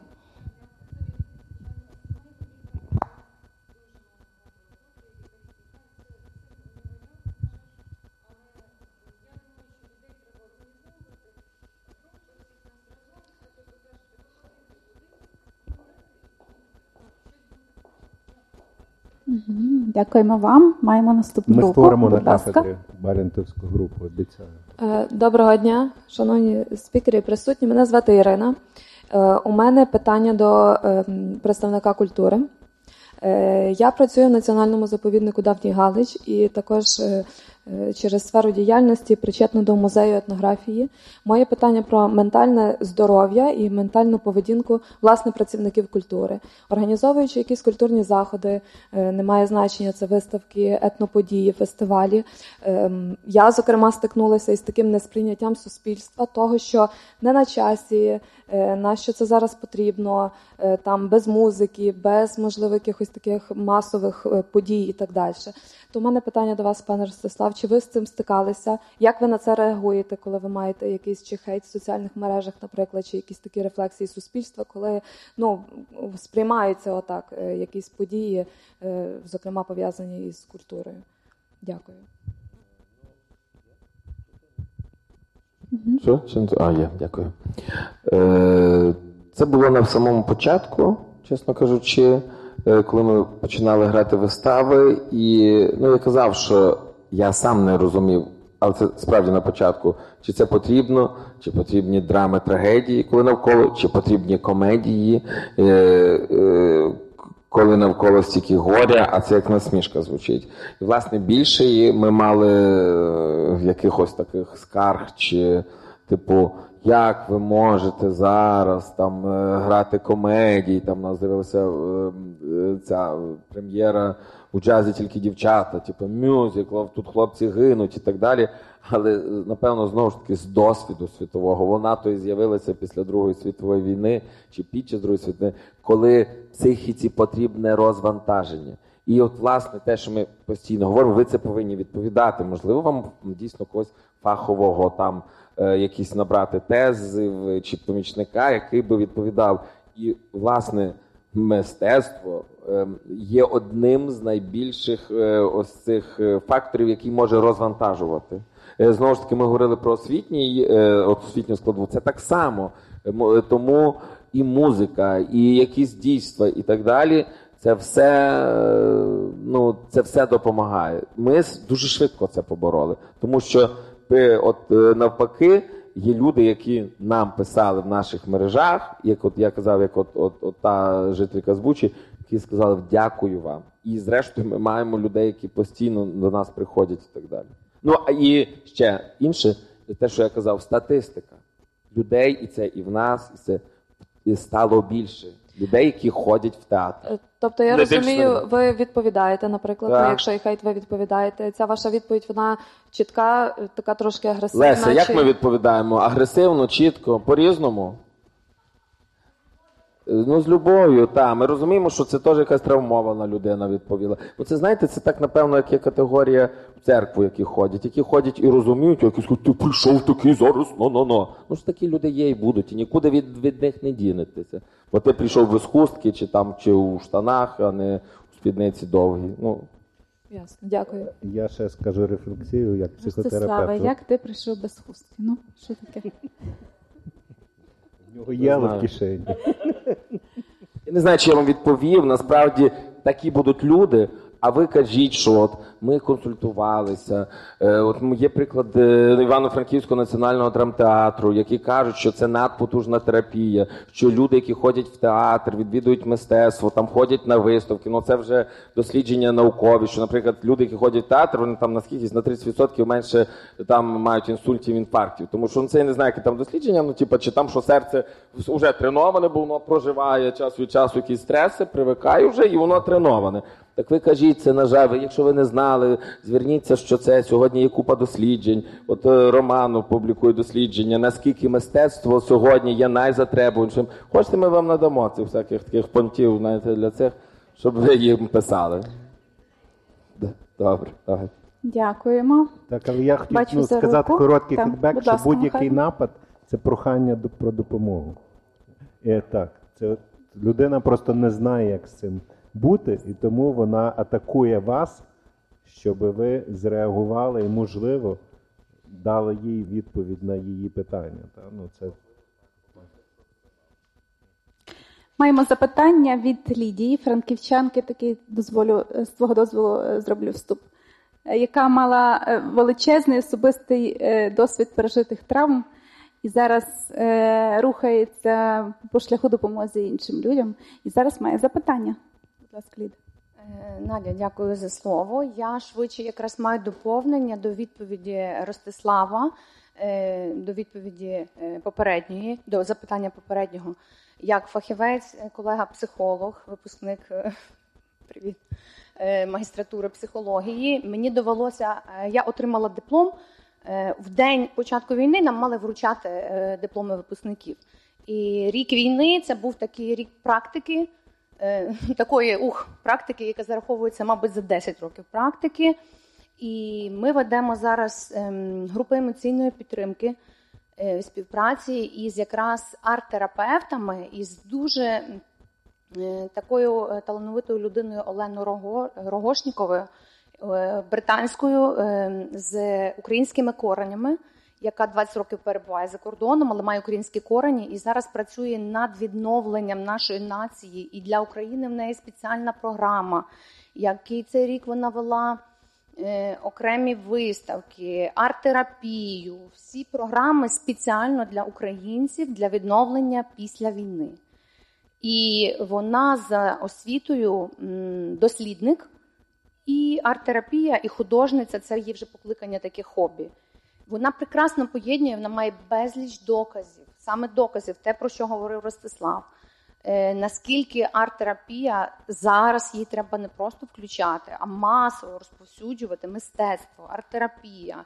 Е, наскільки вона впливає на відновлення мозку, на розслаблення мозку, наскільки це важливо. Тому однозначно це потрібно, і просто треба лагідно відповідати і розуміти, що не всі люди це сприймають. Так було завжди, є і буде. Просто націлюватися на тих, кому це дуже потрібно, бо воно дає неймовірні результати. Е, А щодо колег, які працюють, чудова робота, чудове започаткування. Бажаю тільки е, того, щоб були прекрасні результати, прекрасні відгуки, і щоб ми працювали, працювали і відновлювали е, наш генетичний код, нашу стабільність, нашу психіку. Це цілком можливо, це оптимізм, як казав Віктор Франкл. Треба жити сьогоденням, не чекати, коли буде перемога. Сьогодні робити те, що ми можемо робити. Дякую. Дякую вам. Бачила зацікавлені очі. Володимир, будь ласка.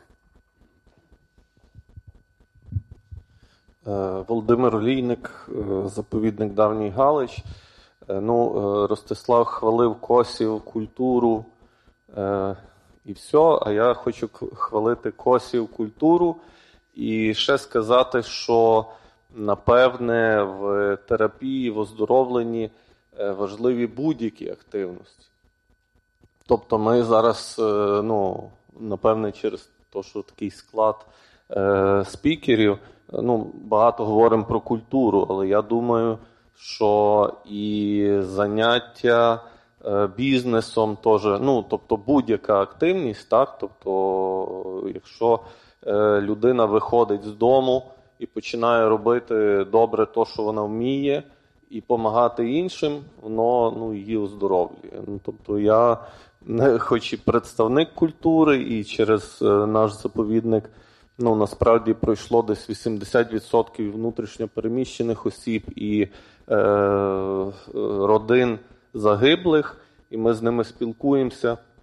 І також, ну так би, але ми вже напевне не виставами, а спільною історією. Та? Тобто, бо Ростислав почав, що Київська Русь.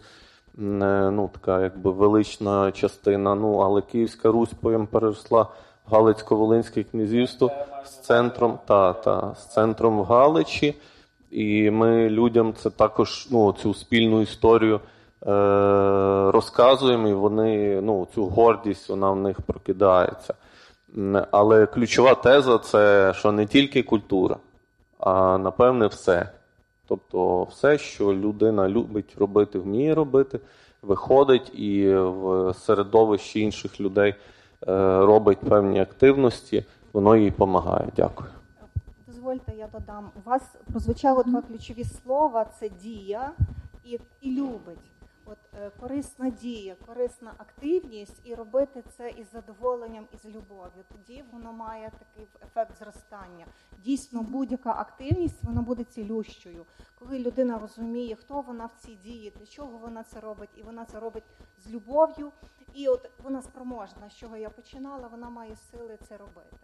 А насправді долучення до історії природньому середовищі, навіть оцей близький контакт із природою, він має також цілющу дію. Адже ми у нас нема запрошених е, представників із туристичної галузі, але природа має теж цілющий ефект. Є маса досліджень, які говорять про те, який вона має ефект і на фізичне, і на ментальне здоров'я. Тому будь-яка дія, яка корисна дія, а корисна вона є тоді, коли вона вам задоволенням. І дуже відчувалося, коли ви говорили про свою роботу, що ви її робите з любов'ю. Дякую. Угу. Можна я ще додам трошечки важливо активність, так? бо серцем травми є пасивне переживання безпомічності. Що це, це є власне ну, от ядро, коли людина відчуває, що вона нічого з цим не може зробити. І вона тут абсолютно пасивна. Е, в цій ситуації. Вона просто не може вийти з цього пасивного стану. Тому справді будь-яка активність, де людина може самотужки формувати там своє життя. Е, чим би вона справді не займалася, це вже реабілітація чи це вже оздоровлення. І е, так також заверну ще з боку досліджень. Ми зараз бачимо дуже сильно, що не просто дія з, з любов'ю, а соціально важлива дія. Але тут і власне це також дуже цікаве ваше зауваження з приводу бізнесу, тому що іноді в українській культурі є в деяких прошарках ставлення до бізнесу як до таке пострадянське, до гендлярства, там до ще чогось. Але це є соціальна, ну можна сказати, кровоносна система. Тому оце е, е, служіння, концепція, що я щось роблю, те, що вмію, те, що мені подобається на користь суспільству, це і є оцей ну модель цього психічного соціального здоров'я і кооперація із Угу, Спасибі. Маємо запитання. Будь ласка, представтесь. Е, мене звуть Валентина, я себе відчуваю тут е, таким шпигуном трохи, бо я з внутрішньо переміщених осіб. Е, я приїхала з Харкова. Так? О, слава Богу. Так. Я просто не могла промовчати, дуже нервую, але я не змогла змовчати, бо я приїхала у Франківськ, я сиділа довго в Харківській області до останнього. Бо ви, мабуть, чули, які у нас чутки там на східній часті про цю частину України. Всі ми боялися, у мене двоє дітей, я сама якби приїхала, ну, вирішила приїхати. І що я вам скажу? І психологічна підтримка, та, яка була, якою я була огорнута просто з усіх сторін допомагали люди. Тобто, дякую. Е, Драмтеатр то взагалі любов на віки вічні. Е, Я вам скажу, я зам, я розмовляла. Е, це просто необхідно. Я я пройшла, мабуть, не знаю, ну дуже багато вистав. Особливо мені подобаються ваші ті, що історичні. Я попала якраз на розколяду. Я їздила е, в верховину, я все це дивилася. Я дивилася на ваших акторів. Це просто е, ну, це такий сплеск життя, знаєте, як серед е, під час холери якийсь. Е, Просто щось надзвичайне. Я стільки я стільки частин, я стільки історії, стільки культур, стільки обрядів. Я нічого цього не знала. Тобто, ну, Я жила у Харкові, у мене там бабуля, дідуля мої померли, коли я була дуже маленька. Е, мати, ну, якби ми були далекі від цього всього. У нас не було таких обрядів. Я дуже мало знала історії, хоча я навчалася на відмінно скрізь скрізь. Але я нічого не знала. Я Мені 40 років. Я приїхала в Франківськ, я вперше побачила. Це просто, як знаєте, для мене поринути у цю історію, цей Галич, е, ці всі е, закутки, куди можна поїхати, ця природа, ці гори. Це знаєте, я настільки лікувалась, я кожен день кудись намагалась вийти. Ну, Лікарі, дякую теж представникам, бо е, я прийшла до лікарів, і вони з такою готовністю, ну, з такою підтримкою. Тобто я розумію, що я прийшла і теж хочу побалакати. Я теж хочу побалакати, бо в мене двоє дітей. Я ну, якби моїм там співрозмовникам не більше 12, знаєте. Але ну, всі. І мені дзвонять мої, там, хто залишився у Харкові, питають: ну як тобі там? Серед? Я кажу, приїжджайте, подивитесь. І вони всі приїжджають сюди, я їх вожу Франківськом, я їх вожу в гори, я їм показую в драмтеатр. Ну це просто щось нереальне. Так що дякую вам всім дуже за те, що приютили, і це все дуже необхідно. Дуже необхідно. О, драмтеатр. І психологічна підтримка, і навчання медиків, бо їм теж треба все це виносити якось. Я не знаю, люди є різні. Просто така концентрація ненормальна, ну, вибачте, е, якби таких людей, які постраждали, вона вища, ніж тут, мені здається. Тому всі оті, які зазнали найбільших травм, вони до вас йдуть. І те, як ви приймаєте, дякую вам дуже. Я просто не могла промовчати. Дякую вам за все. Дякую. А, і до речі, Ярема Стецик мене привів сюди перше. З його екскурсією я прийшла, побачила. Я за ним слідкую в інстаграмі, я переживаю, я його зустрічаю в горах. Кожен раз, коли я йду в горах, я бачу його з полотном. Це просто надзвичайна теж людина, і я йому дуже співчуваю. Ми дякуємо вам за те, що ви поділилися. Стецик обов'язково перекажемо. Він буде щасливий чути. Е, я ще шукаю очі і запитання і руки. Бачу, бачу поруч такий красивий тризуб по центру грудей. Добрий день, мене звати Родіон. Хочу вам всім дуже подякувати за дуже класну дискусію і задати дуже каверзне питання. От я думав, як його сформулювати, може неправильно, але ви зрозумієте, ви розумні люди. От є феномен афганців, є феномен в'єтнамців, Афганістан, Ірак і так далі в якийсь момент, або, наприклад, під час основних бойових дій суспільство підтримувало ці речі, потім хлопці поверталися і виникав конфлікт, непорозуміння. Е, Чи ми приречені на такий самий конфлікт, і що ми можемо зробити, щоб в нас було краще і людяніше? Дякую. Е, ну, Слово бере Михайло Михайлович. Ну, Давайте давайте е, візьмемо історичний контекст. Е, що Якщо ми подивимося е, на історію е, людства, це історія безперервних воєн. Тому в якійсь мірі цей феномен з'явився, ну і описаний в першу чергу як посттравматичний стресовий розлад. Так, Це після власне війни у В'єтнамі. Так. В принципі, до цього часу його так не описували, тому що можна сказати до до цього часу людство безперервно знаходилось в стані війни. І ті люди, які там поверталися з війни через деякий час, знову йшли на війну.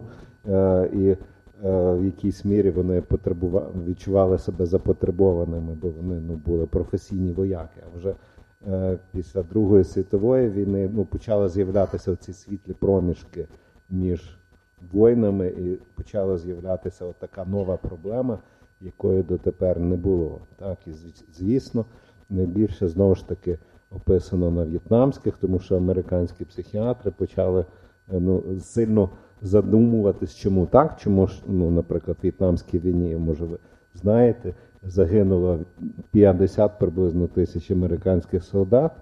А після війни самогубством закінчило 150 тисяч американських бувших солдат. І, звичайно, це стало проблемою, якою раніше ну, якби люди не бачили. Так Ну, так само в мене є, наприклад. Е, це не жарт. Е, е, дуже близький друг акушер-гінеколог. Він мені розказав, що з історичної перспективи думка про те, що діти є наслідком. Статевих стосунків перейшла тільки з веденням соціального інституту шлюбу. Бо до того, поки був проміскуїтет загальним явищем, ніхто не знав, як з'являються діти, та ну, взагалі ті, через який процес з'являються діти. Так само і тут. Ну і е, знову ж таки, е, після того, як це було актуалізовано, це не так багато насправді, лише 50 років для медичної проблеми це зовсім не так багато. Е, почали створюватися ну, різні якби, технології опрацювання цього. Так. Ну, Лікарі йдуть від найпростішого. Якщо щось можна хімічною речовиною, так би мовити, е, пригасити, то це найкраще. Так. Е, лікарі почали там ну, шукати засоби ну, і знайшли, наприклад, антидепресанти з групи блокаторів зворотнього захоплення серотоніну, яке відразу якби, зрізало Е, гостроту цих травматичних переживань. З іншого боку, так як ну, е, ми говорили, що е, лікар це така поліпотентна спеціальність, від, це переривалися від лікарів, там, психологи, психотерапевти, вони шукали своїх шляхів. І і ну, є насправді такий, власне кажучи, сьогоднішній золотий стандарт американської армії, що будь-який будь-який солдат, який повертається з фронту, він повертається, ну можна сказати, в таку перехідну зону. Він може жити вдома, але він зобов'язаний, йому приписано, так би мовити, від його роботодавця, від його е, там соціальних всіх служб ходити на психотерапію, і це триває ну, мінімум один рік. Мінімум один рік. Це компресія, коли от людина, яка глибоко ниряє, вона одразу так от з війни повертається в мирне життя. Психіка її не так. витримає. Якщо це робити поступово, то вона збережеться. Я хочу додати, що ну, відмінність є суттєва, і це питання сенсу. Наші військові знають, е, е, чому вони вони розуміють за що і за кого вони стоять. Ну, і їхня реабілітація вона буде значно ну, інакшою. Так. так, інакше. Е, Вона ну вже по суті ну саме самий сенс. Е, Бачення сенсу в своїх діях, ну в тому числі в участі війни, вже є елементом реабілітації. Але про ну, про те, що е, повинні бути створені державні програми е, такої декомпресії та психологічної, ну про це зараз е, дуже багато Е, власне дискутується, і це відбувається під патронатом першої леді та Олени ну, Зеленської. Власне. А е, також з приводу різниці між афганською війною в'єтнамською і нашою, якраз дуже цікаве дослідження. Ми нещодавно е, розбирали з приводу ПТСР, і дослідження, звичайно, відбувалося не на військових, а на учасниках всіляких аварій. Е, і дуже важливо, чи яка яка сторона винувата. Так, от той, хто винуватий, в три рази більше мав предиспозицію до ПТСР, ніж той, хто не винуватий. І тому в нашому випадку ми маємо сподівання, що у хлопців буде значно ліпше все е, в плані в'єтнамської афганської війни, тому що там була оця етична проблема дуже гостро стояла.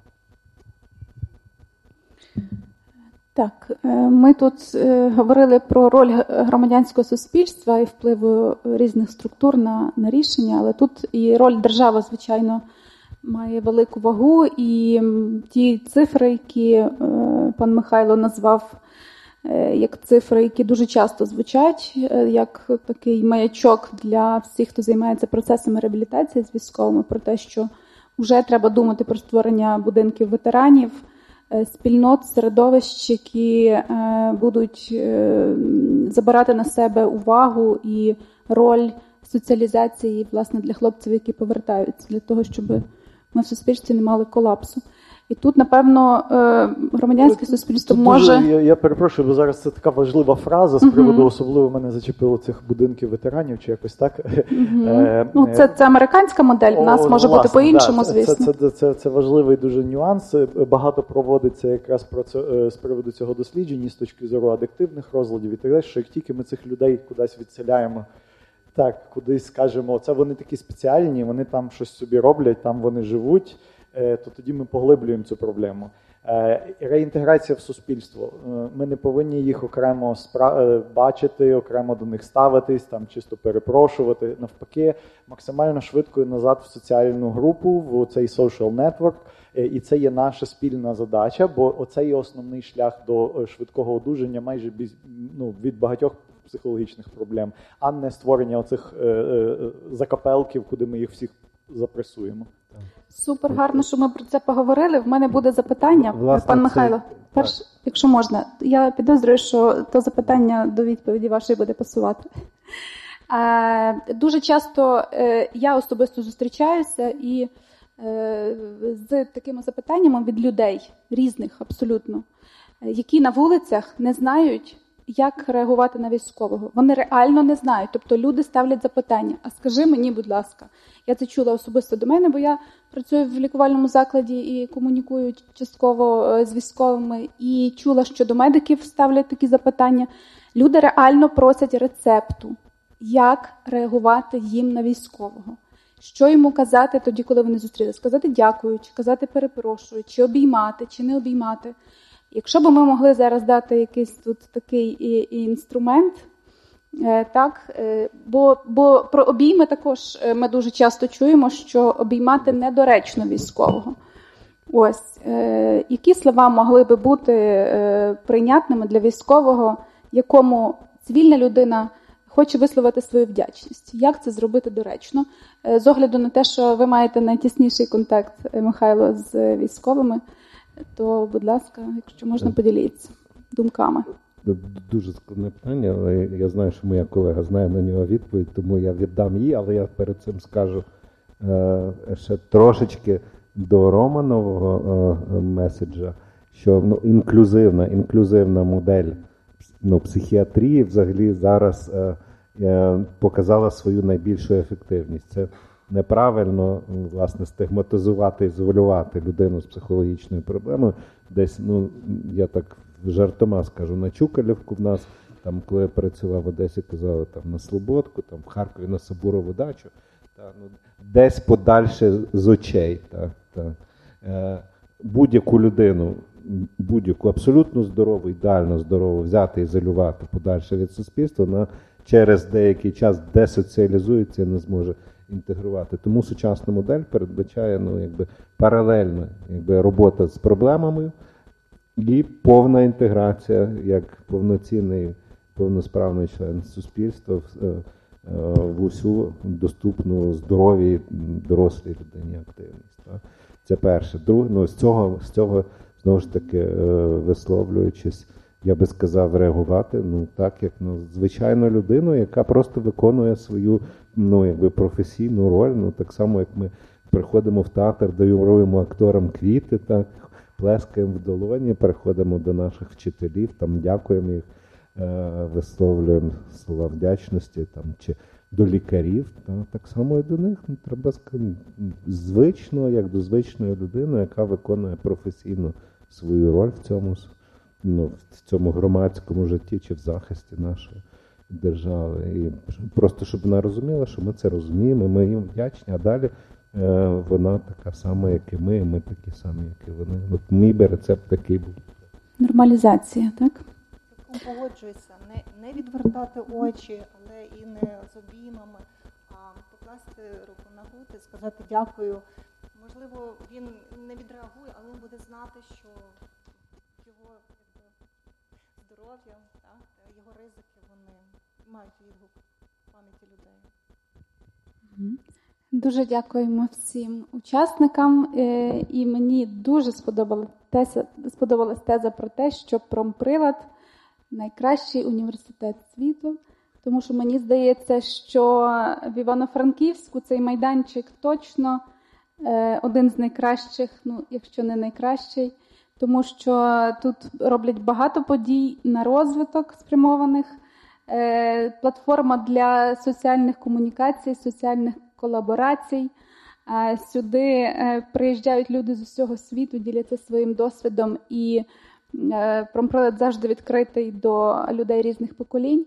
Це надзвичайно цінно, тому що в тій успішній, щасливій, красивій, переможній Україні, про яку ми мріємо, мають бути успішні люди і здорові люди різних поколінь. Е, спасибі вам, спасибі учасникам, які прийшли.